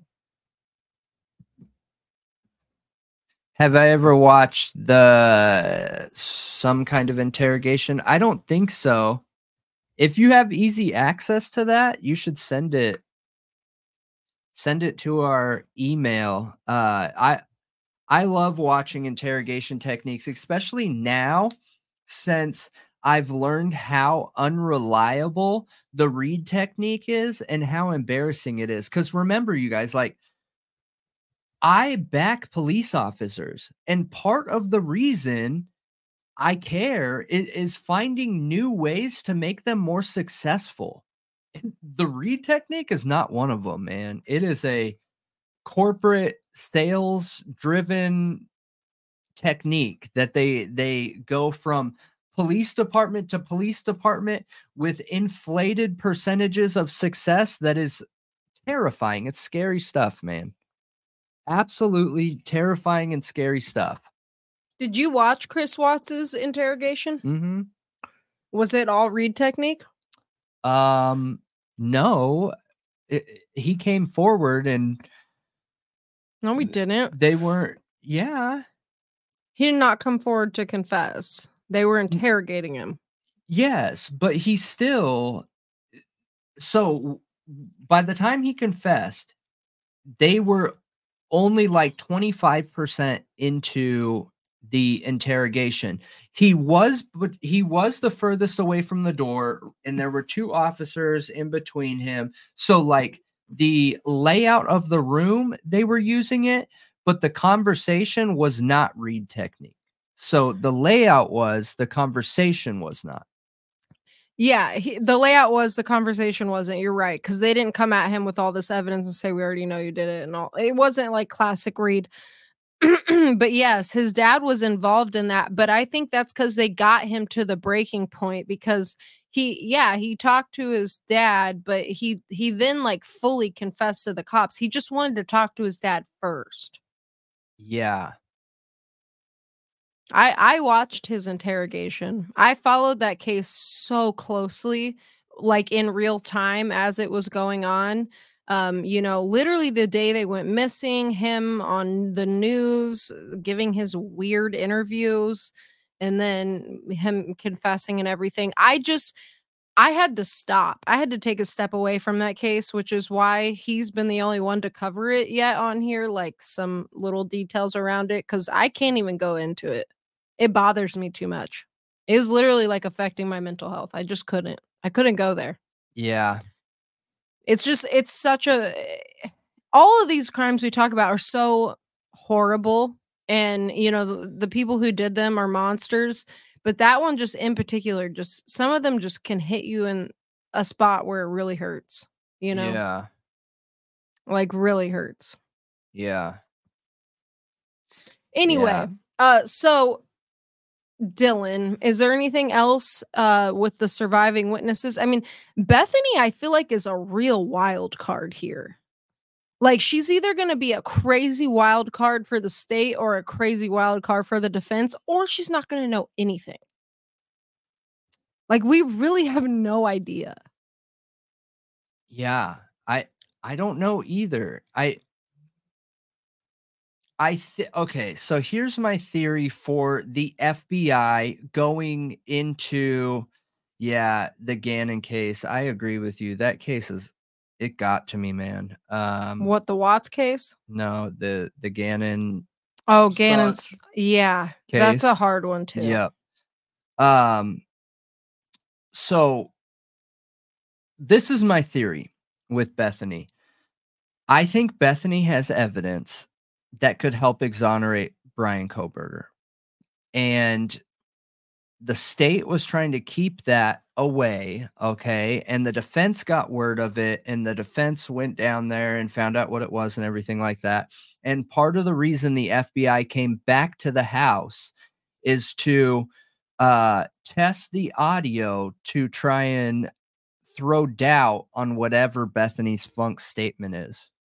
That's Oh. what that's what my personal theory is. There's nothing proving that you guys. So just remember that's just theory. Nothing have, has come out saying that's true. So it has nothing to do with Dylan. It has everything to do with maybe Bethany's statement. Correct. I think it has to do with Bethany's. Yep. I think that they went in there with with audio testing machines um to to make it seem like well, you know, Bethany heard this, but our tests prove that that's not possible because of this and that and this and that and yada yada yada yada yada. I you know what I'm also really curious about is if what they find in Kohberger's phone. What if they find like dating profiles where he was like hooking up with chicks like on the regular? Like going out and having Yeah, hookups like all going to tickle parties. yeah, maybe that was his thing, was tickling. Yeah. Maybe. Yeah, you know, yeah, they they absolute like I've seen it all over uh Dil- Dylan lawyered up a- too, though. Well we know for a fact Dylan lawyered up, and her stepmom's what's a a dating profile? What is one? Like a dating app? Tinder, Tinder. Uh, so like on, on Tinder, they have tons of tickling parties you can just go to. oh, cool. I guess you know from experience, right?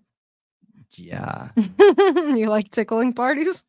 Yeah, because I'm not ticklish. Yeah, I I agree. I totally think that's what it's it. That's what it is. Uh, crime talk is that her statement didn't fit their narrative of the PCA, and so they left it out.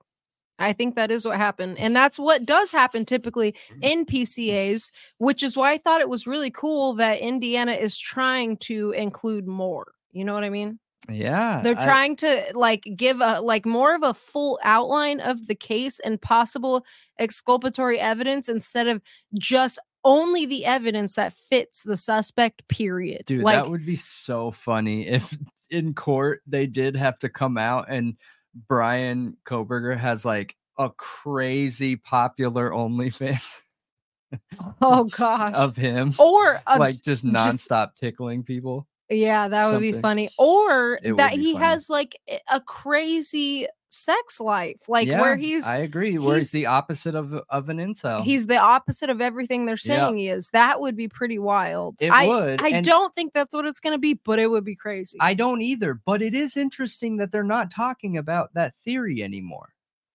yeah, they're not talking They about the incel not theory talked anymore. about that theory anymore. yeah, they're not really. So, I mean, I I don't know. I don't know. But I do think I believe that the FBI going back had to do with Bethany's statement. I really do. I really do. Do do you remember if we heard that Bethany Funk was part of the grand jury? Like she went there to yeah, talk her to statement because they hinged the grand jury on eyewitness statement or statements. I don't think either witness talked at the grand jury, but it's secret. We don't know. right. But right. I but I think both of them left out of town and didn't want to come back, so people went to them to talk to them. Oh, no way. Yeah, I'm pretty sure. I'm pretty sure because there's there's something out there that that that people went to talk to them, like literally went out of state to talk to them. Okay. Yeah, I'm pretty sure traveled to see them though. I'm pretty sure. I know the defense went to Bethany. yeah. I didn't know that the grand jury went. oh, I don't know about the grand jury. I oh, don't know about the grand jury. Okay, so I'm talking specifically Yeah, about the grand jury I because the grand that. jury was hinged on the eyewitness testimony. Okay, but I'm saying I think that they went and got their statements for that.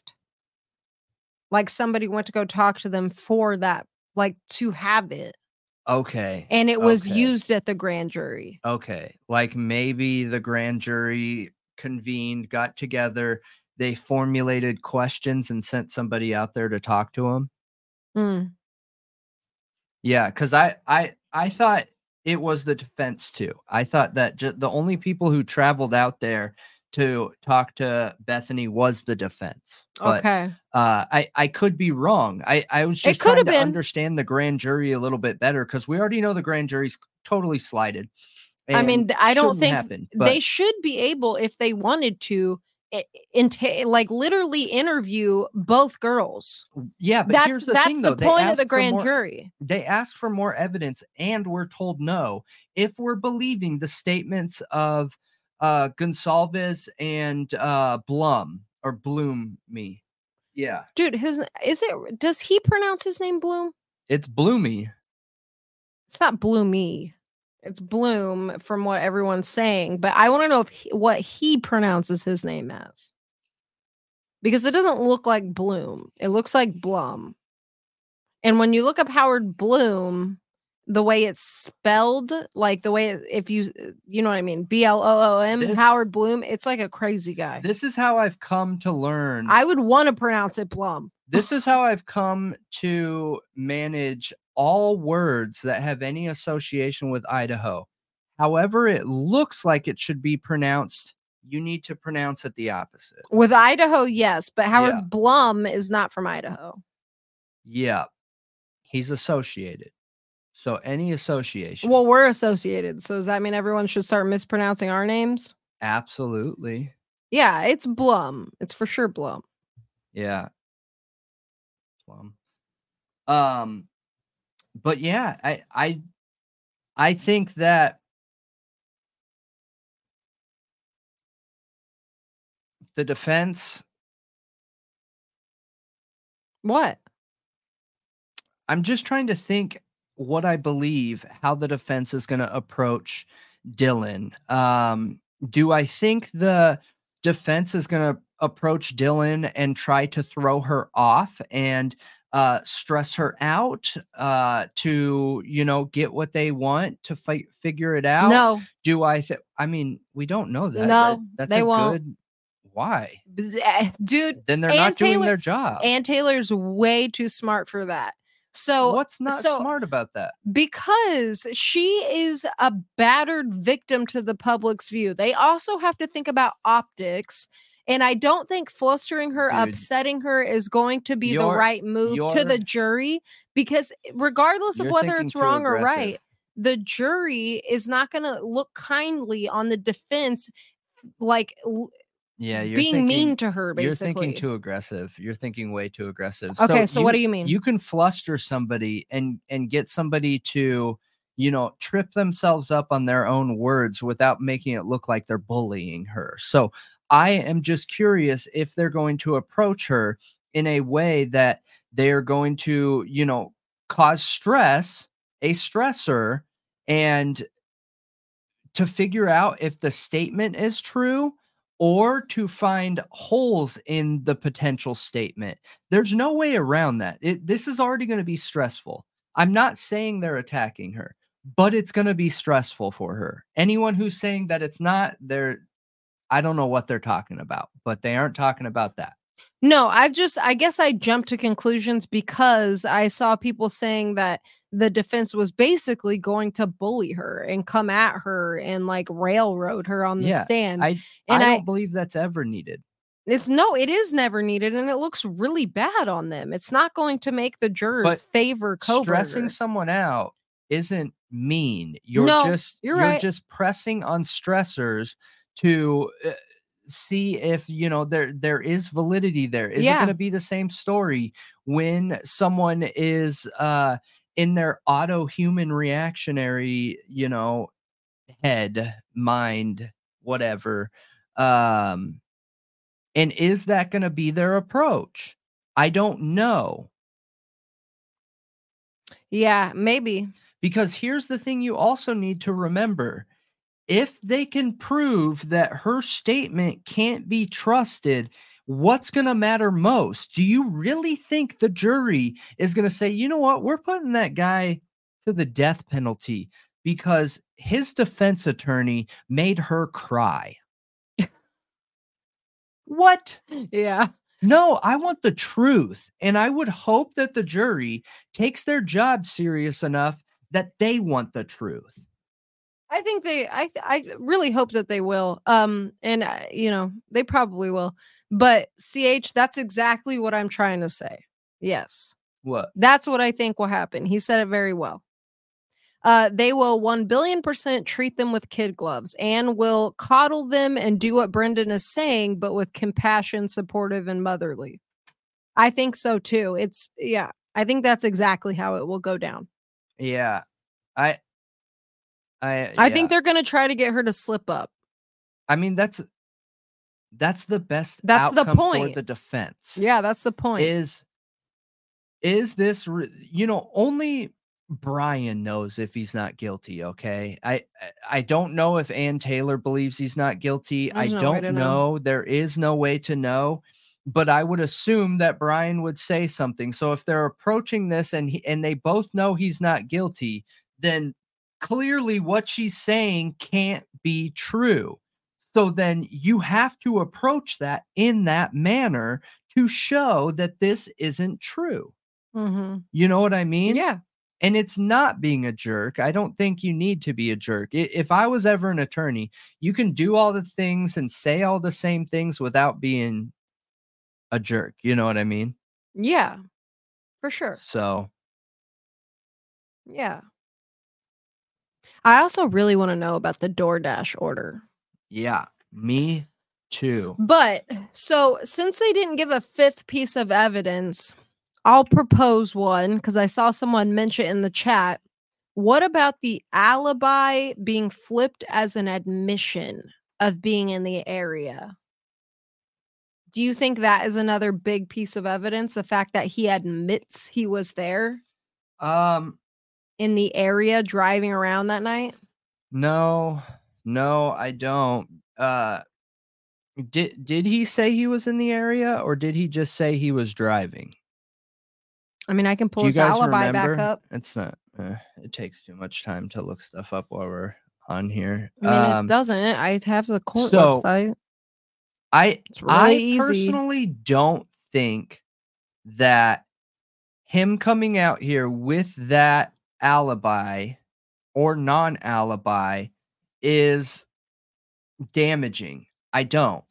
Really? No, I think that I was really scratching my head when it came out. I think people were I think people got let down because they were hoping for something else. But if he is driving around and that's the truth, okay, the truth should be acceptable. So people should you know, cater their dials to uh, allowing the truth to be acceptable. Mm-hmm. You know what I yeah, mean? I get what you're saying for sure. So I I don't know. The the only thing is when when his when that statement was given, it was given open-ended. So allowing for other evidence to be given. Yeah. You know what. I mean? Mm-hmm. Yeah, it was it was very general intentionally so that more could be added on later. And they even had something in it like to where it could be added on later, basically. Yeah. They said something. Yeah, the the statement about essentially Anne Taylor was saying, look, we we're not ready to give this, but we're gonna give this, and this is what was going on that night, you know, with Bryan Kohberger as he Mhm. was driving around. So uh I I don't think there's anything proving yet that that says he was there in that area. Yeah. And and one thing that helps him is his neighbors saying he was up late all the time. Yes. The cleaning, the vacuuming, the you know what I mean? There was Well, that uh recorded interview of his neighbor and she says that he was he's always up vacuuming and cleaning and you know. Also, him going for runs, like him and his neighbor went for runs together late at night and did it many times. So, I mean, it's clear that you have somebody who is up late a lot um and going for runs like not just driving but going for runs and you know cleaning and doing things Yeah. like clearly he was very active at night Yep, I agree. and it wasn't just driving around it was other things too so i think that i think that they're probably going to use that to try to make some kind of you know like show that this is normal for him. Like i think that's the defense's angle. What it's going to be is that um this is normal for him. It's not weird for him to be doing any of this stuff. Like that's just who he is. He's an insomniac. So him being up late driving at night that's nothing I agree. Look at all these other times he's out driving nowhere near the house. Like he went for runs with his neighbor. He, you know, cleans a lot at night. Like, you know, it may be weird, but if they can show that that's very normal for him and in all the other situations, nothing nefarious was going on, then it's, you know, yeah then then there's nothing to it and and leaving that open ended in the way that they did i think is uh gives them the ability to change update or add in new information later of where he was you know what i mean because yeah, i i think they're smart enough to know that just a statement just saying hey Bryan was driving at this time in this area at this night um isn't enough. That's not enough, right? So they need to be able to gather evidence to prove that he was in this area at this time making it enough. yeah, You know what I mean? for sure. I really really do think that uh that we'll see more evidence come out but um if that evidence is going to help him i don't know i'm not sure i just don't know I have no idea what's going on in the chat right now. what do you mean I don't know. It just looked like it was going nuts. Brian said help. and that everyone's going nuts. hmm okay yeah i was just uh giving I was just putting our links out there for everyone, you guys. Um, make sure you hop on our social medias and um, that was all that on there. And one one thing I did want to say is the Discord, right? So if you like getting alerts, if you want to be reminded when we're doing a premiere and when we're going live, hop on to patreon.com forward slash thought riot podcast. And there is a free tier on there to let you know updates and what's going on and alerts and pictures and and things like that. Um, and we are adding to the membership, you know, it, we need to do more and we're going to be adding to that. Especially once we're full time once we're full time like it'll be on man.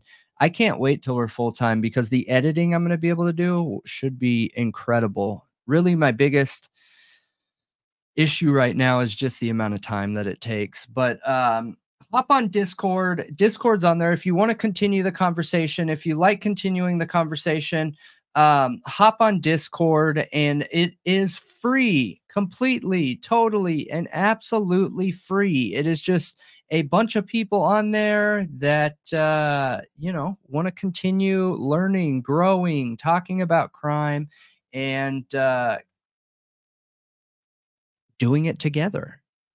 That's interesting. Did you see Heather's comment right here? What? That the DoorDash warrant is for the home, not Xana's DoorDash account. Whoa. That's interesting. Yeah. That is interesting. Hmm. Hmm. Yeah. Oh, good luck catching up, Kimmy. That sucks. I hated falling behind in college. What a pain in the butt. I don't, guys. Brian, I know there's a lot of people who tout that theory that you know DoorDash people could be like dealing dealing while they're driving around their DoorDash. I don't put a ton of weight into that theory. Um, I know there was a one-off situation where it happened in a totally different state across the country, uh, but I I just find it kind of hard to believe that that was going on. Yeah. What do you think? Yeah. That it's hard to believe? Yeah. Yeah, I don't know. I would have to see more to even consider that. Cuz I I just don't I don't know, man. Yeah. Yep, yep, absolutely. But that is it for the show tonight. And we should have uh, a new video to premiere tomorrow. And just remember this week's videos that we're premiering that was recorded last Friday. Um, they are the shorter videos because of Thanksgiving that put us behind. Uh, so we have a shorter podcast, and the normal podcast is normally between three to four hours, and this one is like two hours or something like that. Um, but uh, make sure you check us out on Spotify and uh, Apple and Amazon and Google.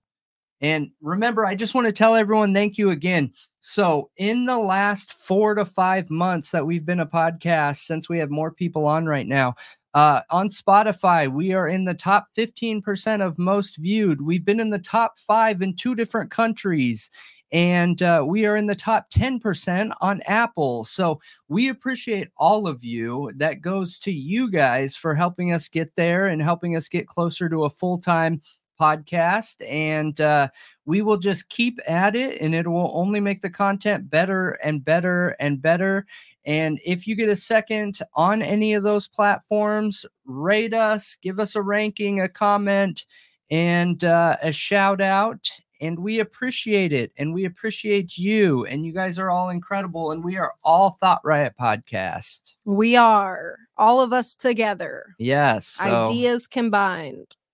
Thank you Yes, thank you all. Have a wonderful night. Appreciate you being here and all of your input and we'll see you tomorrow. yes we appreciate it see you later Bye.